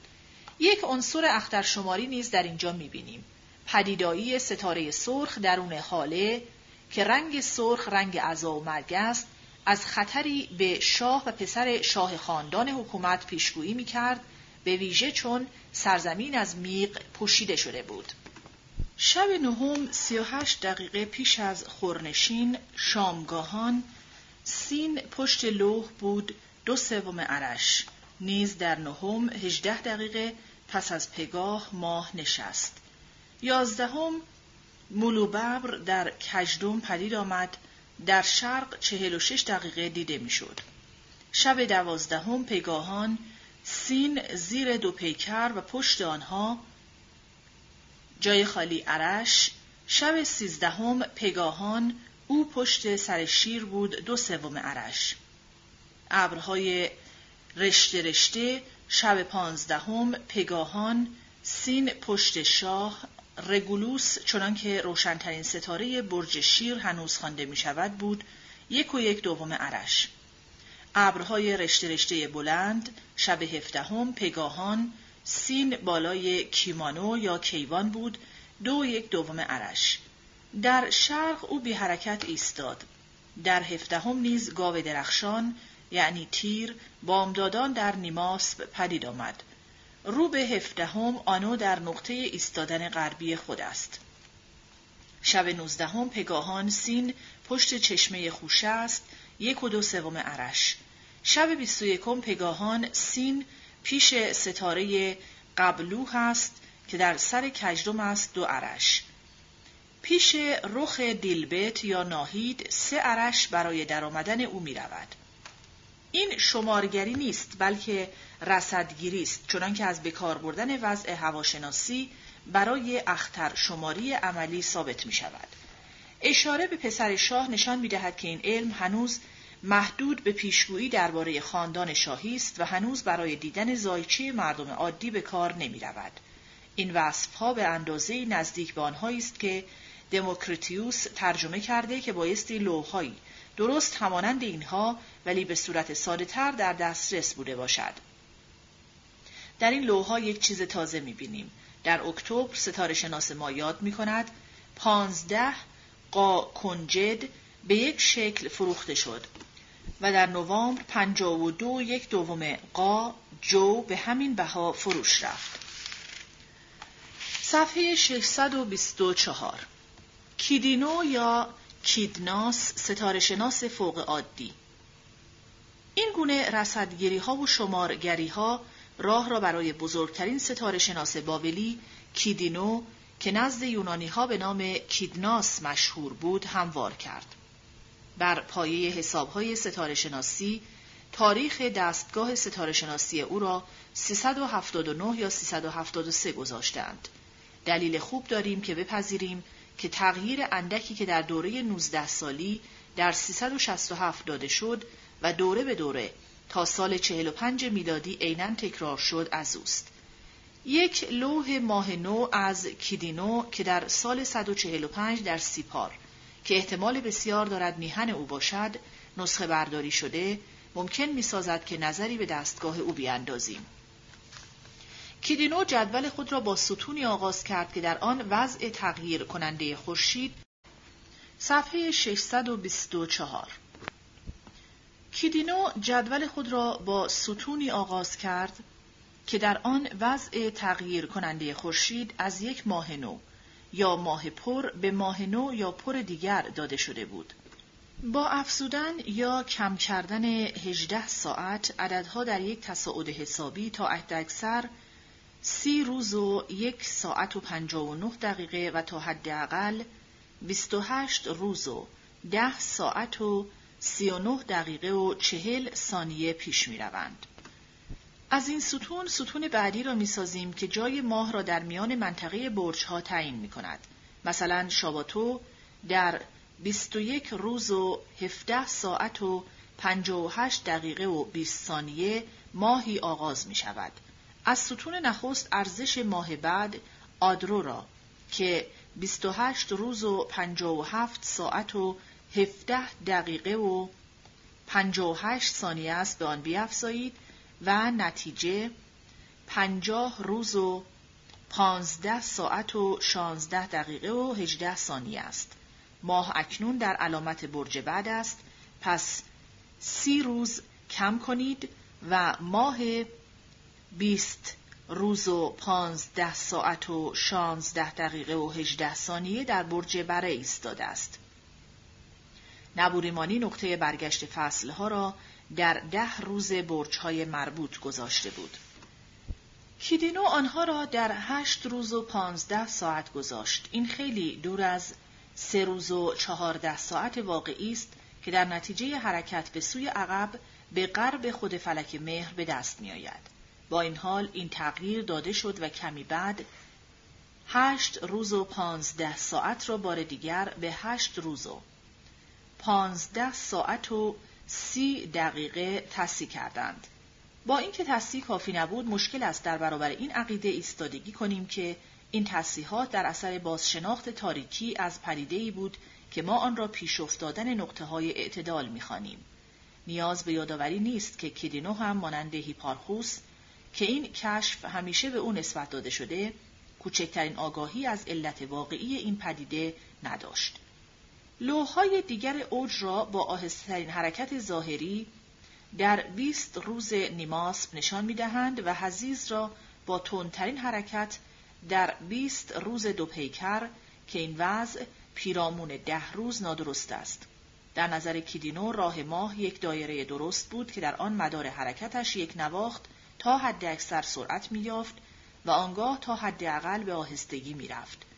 میانگین این ستون 29 روز و 6 ساعت و 19 دقیقه و 20 ثانیه تقسیم بر 29 روز و 53 میلیون و 59413 یعنی میانگین کیدینو برای ماه اقترانی عقب افتادن روزانه خورشید را 59 روز و هشت ساعت و نه دقیقه و سی و شش ثانیه و چهل و هفت صدم ثانیه می دهد که یک ثانیه و هجده صدم ثانیه درستتر از آن است که نبوریمانی داده و و یک ثانیه و پنجاه و هفت صدم ثانیه کمتر از آن است که در حساب کنونی امروز می دهند. خطای فقط کمتر از یک سیوم ثانیه‌ای قوس برای آنها که ستاره شناس نیستند بسنده دقیق به نظر می آید. این به نوبه خود سال ستارگانی 365 روز و 6 ساعت و 13 دقیقه و 43 و 4 دهم ثانیه را می دهد. یک و نیم دقیقه از نبوریمانی نزدیکتر به واقع ولی هنوز چهار دقیقه و سی و دو ممیز 65 صدم ثانیه درازتر از واقع. سال ناهماری از حزیز به اوج و برگشت 365 روز و 6 ساعت و 25 دقیقه و 46 ثانیه بود که بنابر حساب ستاره شناسان امروزین درست است. بزرگترین حرکت روزانه خورشید که او داده یک روز و یک ساعت و 19 دقیقه و 56 ثانیه است که 34 صدم ثانیه کمتر از واقع است. کمترین حرکت روزانه که او داده پنجاه و شش ساعت و پنجاه و شش دقیقه و هفت ثانیه است که چهارده دقیقه و هشت ثانیه کمتر از واقع است. ماه ستارگانی میانگین او 27 روز و هفت ساعت و چهل و سه دقیقه و چهارده ثانیه است که سه ثانیه بیش از واقع است. حرکت ستارگانی ماه که او داده سیزده روز و ده ساعت و سی و چهار دقیقه و پنجاه و یک ثانیه و سه صدم ثانیه است که یک ثانیه و شش صدم ثانیه کمتر از واقع است. این عدد آخری خطایش یک در پیرامون ده میلیون است. فقط با بازنمودن این رقم ها می توانیم توانایی فوق عادی ریاضی این نابغه برجسته را دریابیم. ستون سوم درازی روز را در واحدهایی که باز نماینده چهار ساعت و چهار دقیقه و چهار ثانیه است می دهد. فرض شده است که اعتدال بهاری در هشت روز و پانزده ساعت برج بره می آید هنگامی که روزها سه واحد یا دوازده ساعتند. برای هر درجه ای که دنبال آن می آید، سی و شش یا دو دقیقه و بیست و چهار ثانیه می افزاییم. در روز سال نو اول نیسانو ماه در صفر روز و پنجا و دو ساعت و چهل و پنج دقیقه و سی و هشت ثانیه است و روز چهارده سه یا دوازده ساعت و پنجا و شش دقیقه است. ضرب کردن عدد درجه ها را با سی و شش ادامه می دهیم تا به ده روز و پانزده ساعت می رسیم و پس از آن با 24 ضرب می کنیم. نتیجه را که به چهارده سه بیافزاییم 26 سه به دست می آوریم. برای دوازده دوره ای که با هشت روز و پانزده ساعت هر یک از نشانهای منطقه برچها آغاز می شود، رشته های پشت سر همه دوازده و بیست و چهار و سی و شش به علاوه دوازده و بیست و چهار و سی و شش منهای سی و شش و بیست و چهار و دوازده منها و دوازده و بیست و چهار و سی و شش به علاوه است دستگاه نبوریمانی تا هشت بیست و چهار و چهل می رود. در ستون چهارم اکنون درازی نیم شب خواسته شده است زیرا کیدینو آغاز روز عادی را که با خورنشین تأییر کننده حساب می‌شد رها کرده و روز ستاره شناسی خود را از نیم شب آغاز می کرد. رقم سوم از شش معادل بابلی 24 ساعت کم می شد و نتیجه نصف می شد. برای نمونه اول آدرو درازی روز دو پنجا و شش است دو پنجا و شش از شش می شود سه چهار که نصف آن می شود یک سی و دو یا شش ساعت و هشت دقیقه که درازی زمان از خورنشین تا نیم شب است. ستون پنجم وضع ماه نو و ماه پر را می دهد زیرا کیدینو کشف کرده بود که هرچه راه ماه نزدیکتر به فلک مهر باشد احتمال ماهگیری بیشتر خواهد بود. او بایستی درازی دوره ای را که پس از آن ماه به همان جوزهر باز می گردد معروف به ماه اجدها بداند. در جدول عددها از بار صفر آنجا که ماه در جوزهر از فلک مهر گذر کرده به سوی بالا و به سوی پایین حرکت می کنند. بسته به اینکه پشت رقم بالا یا پایین گذاشته شده باشد تا یک حد اکثر چهار روز و پنجا و شش دقیقه و هفت دقیقه پنج نه پنجا و دو پانزده یا مثبت یا منفی فرق منظم سه پنجا و دو چهل است که البته وقتی رشته های تصاعدی یا نزولی از صفر میگذرند نامساوی تقسیم شدند. پس از نقطه صفر یک تصحیح منظم هست. صفر پنجا و دو سی به جای صفر سه پنجا و دو سی. شمارگری نشان می دهد که پنج چهارصد و پنجا و هشت ماه اقترانی برابر پنج نهصد و بیست و سه ماه اجده هاست. پس ماه اجده های کیدینو بیست و هفت روز و پنج ساعت و پنج دقیقه و سی و پنج و هشتاد و یک صدم ثانیه است. درست مانند ماه اجده های خودمان. در ستون ششم حرکت روزانه خورشید داده شده بود. فرق منظم صفر سی و شش است تا حد اکثر پانزده روز و شانزده ساعت و سی و پنج دقیقه در حزیز و تا حداقل یازده روز و پنج ساعت و پنج دقیقه در اوج. این یک ارزش میانگین سیزده روز و ده ساعت و سی و پنج دقیقه را نشان می دهد ولی یک یونانی که پیداست یک دیپانامه گم شده را به کار می‌برد ارزش کلدی را درستتر سیزده روز و ده ساعت و سی و چهار دقیقه و پنجا و یک ثانیه و سه صدم ثانیه و شش می دهد که فقط یک ثانیه و سی و هشت صدم ثانیه و چهار کمتر از واقع است. از بررسی حد اکثرها و حد اقلها می یابیم که دویست و پنجا و یک ماه اقترانی برابر با دویست و شست و نه ماه ناهماری بوده است. ستون هفتم حاصل جمعی را می دهد که باید به 29 روز بیافزاییم تا آنکه بتوانیم درازترین و کوتاهترین ماههای اقترانی را تعیین کنیم.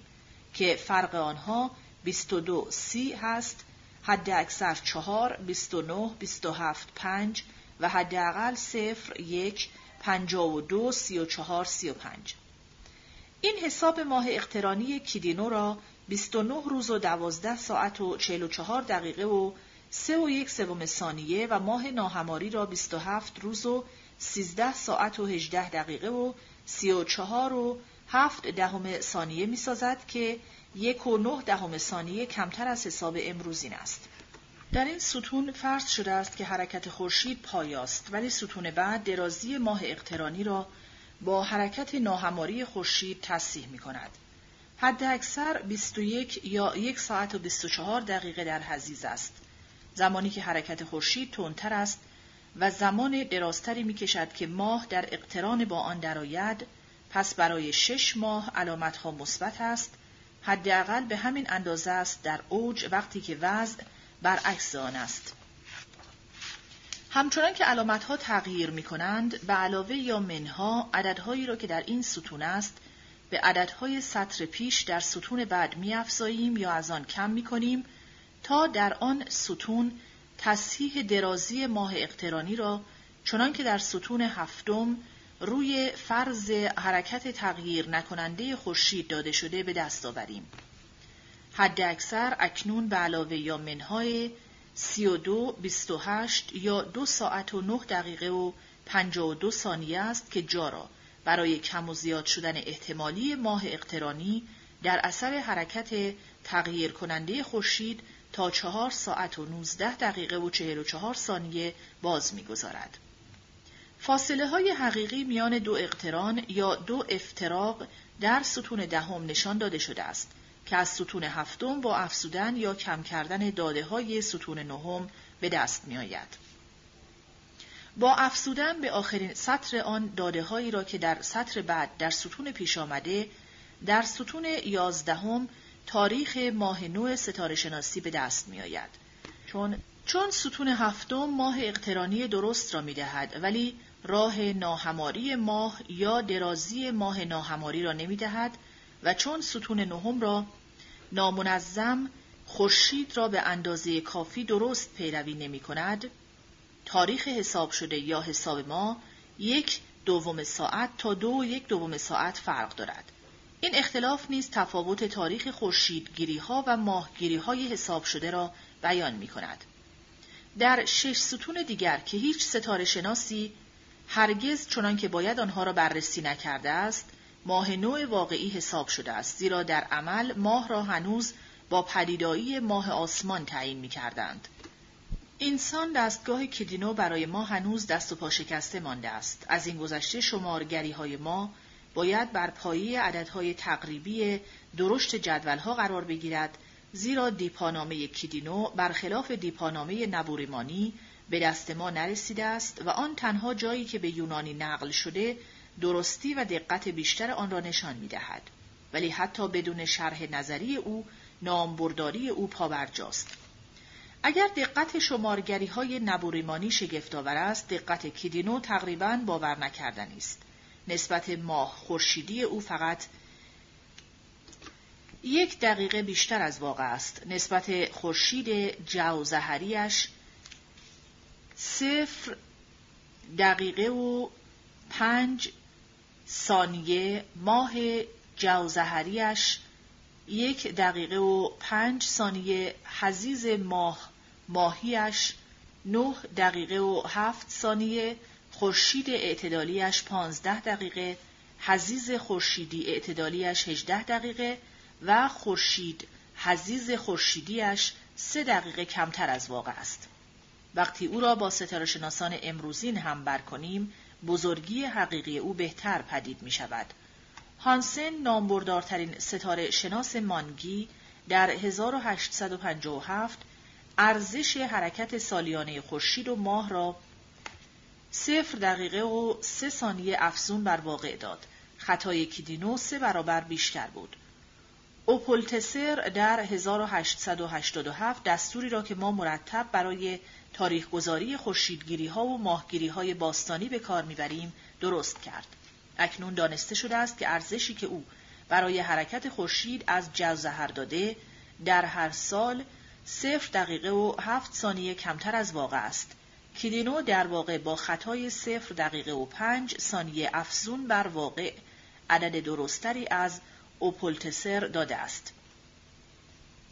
این که به چنین درستی و دقتی بدون دوربینه، ساعت یا ابزارهای مکانیکی پرشماری که در رصدخانه های ما پر است و بدون ریاضی عالی ما رسیده بودند به نظر باور نکردنی میآید تا اینکه به یاد میآوریم که کیدینو یک رشته درازتری از خورشیدگیری و ماهگیری های رصد شده و پدیده های دیگر ستاره شناسی بیش از آنچه در دسترس جانشینان امروزی اوست در اختیار داشته است. صفحه 629 اودوکسوس کنیدوسی پیشرو اقلیدس اودوکسوس کنیدوسی زندگی را با پزشکی آغاز نمود. او از آتن دیدن کرد و آنجا افلاتون را که پس از بازگشتش از مصر همچو فرزانه دستگاهی برای خود برپا کرده بود به آموزگاری گزید. اودوکسوس آنگاه نامه معرفی از اکسیلاووس به شاه تخت هارهبی به دست آورد و به زودی پس از به تخت نشستن این فرعون راه مصر را در پیش گرفت. آنجا او شانزده ماه با ریش و ابروی تراشیده به شاگردی خونوفیس ممفیسی به سر برد. رسد... رسدخانه او را میان هلیوپولیس و کرکسورا که برج دیدگاهی بود که نسبت به آن درباره جسمهای آسمانی یادداشت می‌کرد هنوز پس از 300 سال می توانستند نشان بدهند. بیشتر داستانهایی که درباره اودوکسوس گفته شده بچگانه و چه بسا به کلی گمراه کنندند.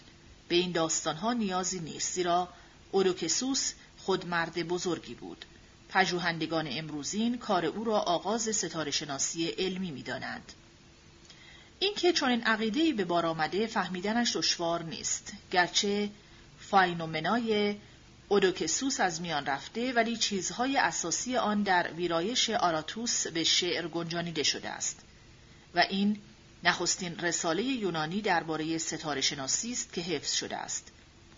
ولی خود عنوان فاینومنا از دموکریتوس به عاریه گرفته شده و پیش از این از کلدیها آموختیم که مندرجات آن چه بایست بوده باشد؟ صورت آسمان ها که در آراتوس یافت می شود بیشک بر پایه اودوکسوس قرار گرفته. ولی این صورت اساسا همان است که پیش از این دموکریتوس از نبوریمانی و همکارانش گرفته بود.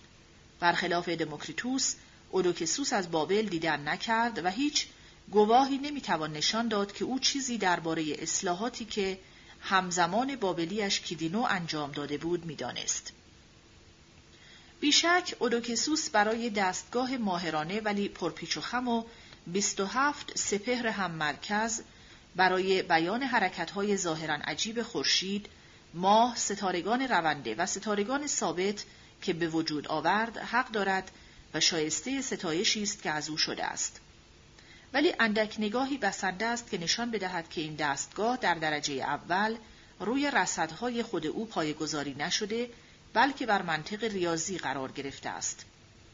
اصطلاحاتی که نبوریمانی به کار برده بود و به وسیله دموکریتوس دست به دست رسیده بود سپهر، مدار، فلک مهر، میل، استوای آسمانی، قطب، حرکت دایره‌ای، گردش، آرامگاه، باز پسروی، بلندترین عرض شمالی و جنوبی ماه، همه اینها در آراتوس دیده می شود.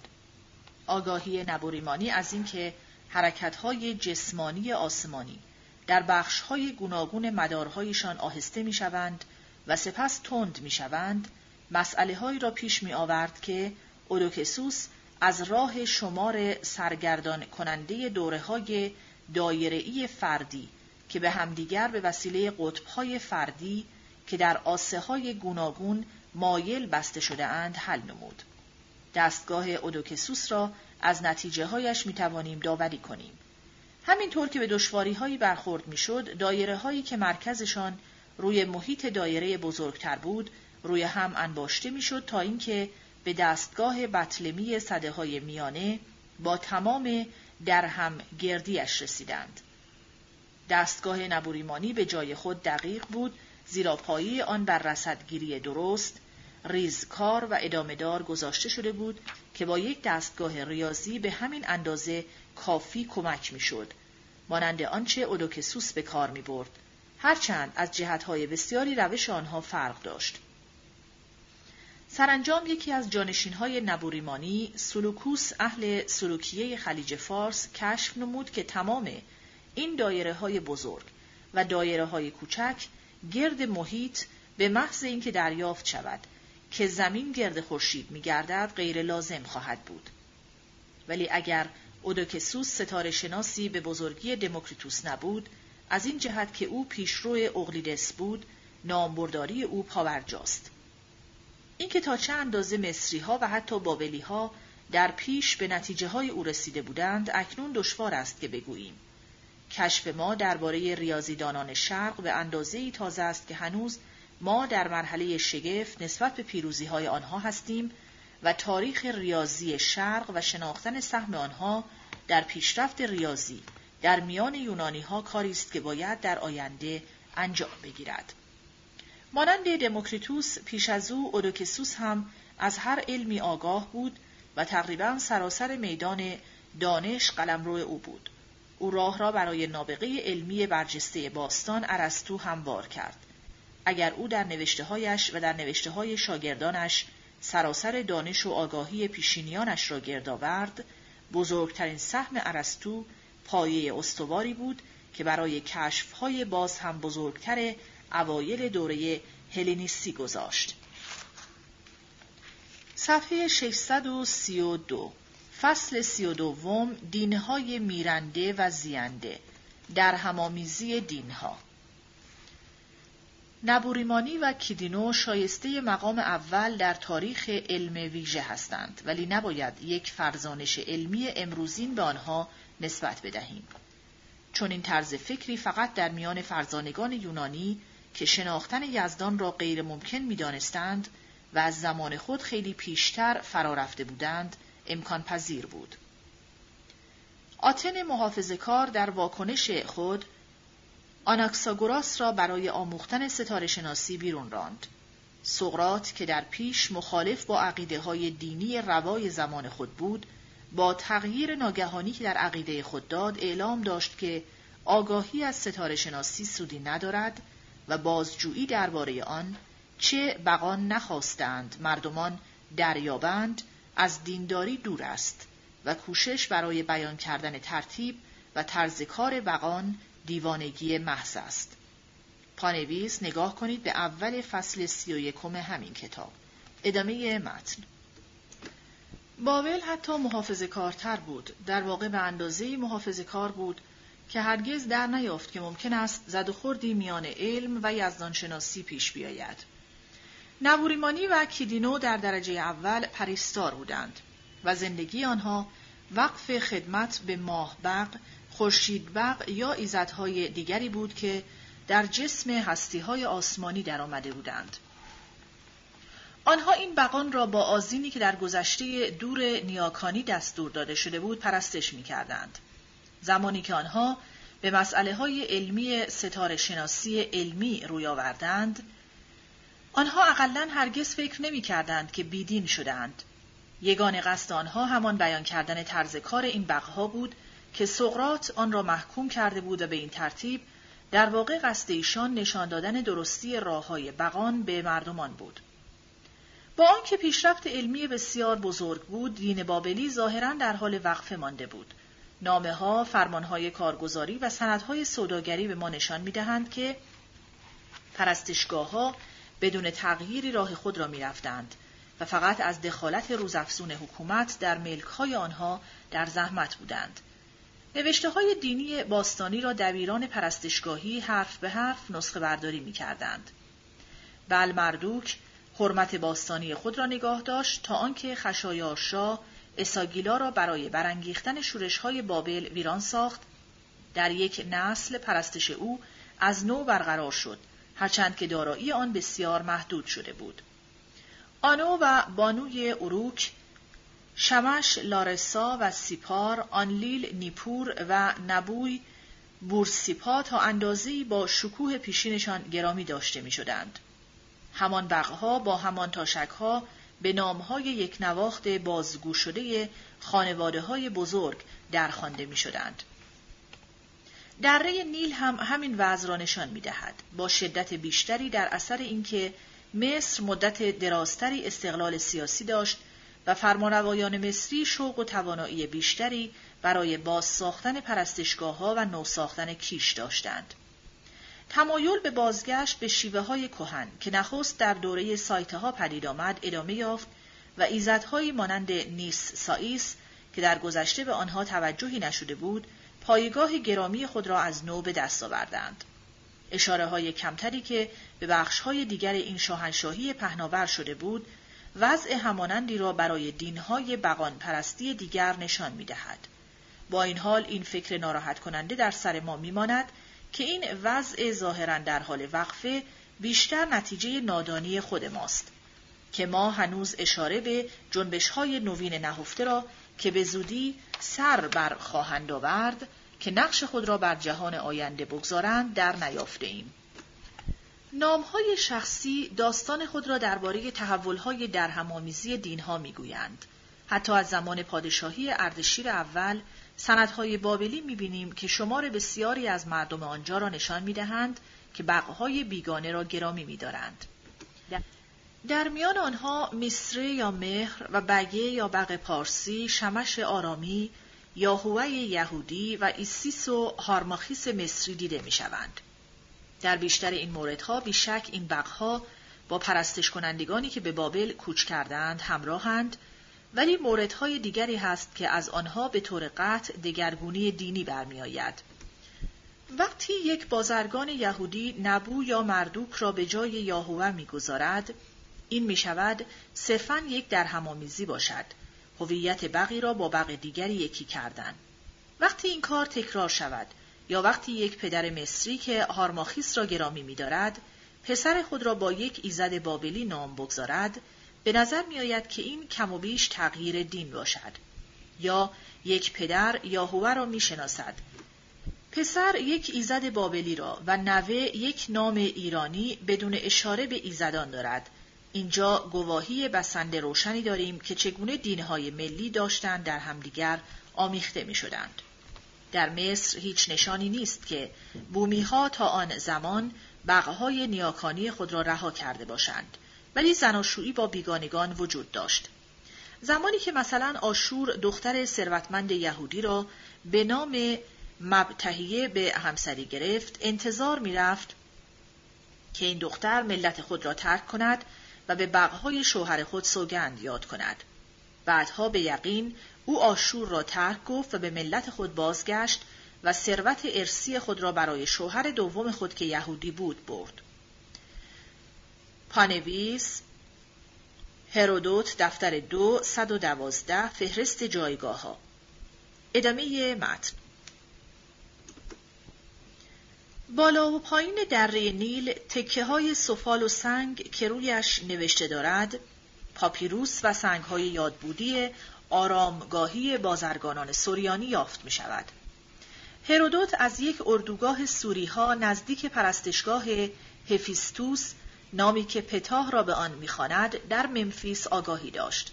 در سندهای بعد به نام آشور اصطلاح معمول برای سوریانی مثلا جزیره های آنها و ناحیه آنها بسیار برمیخوریم.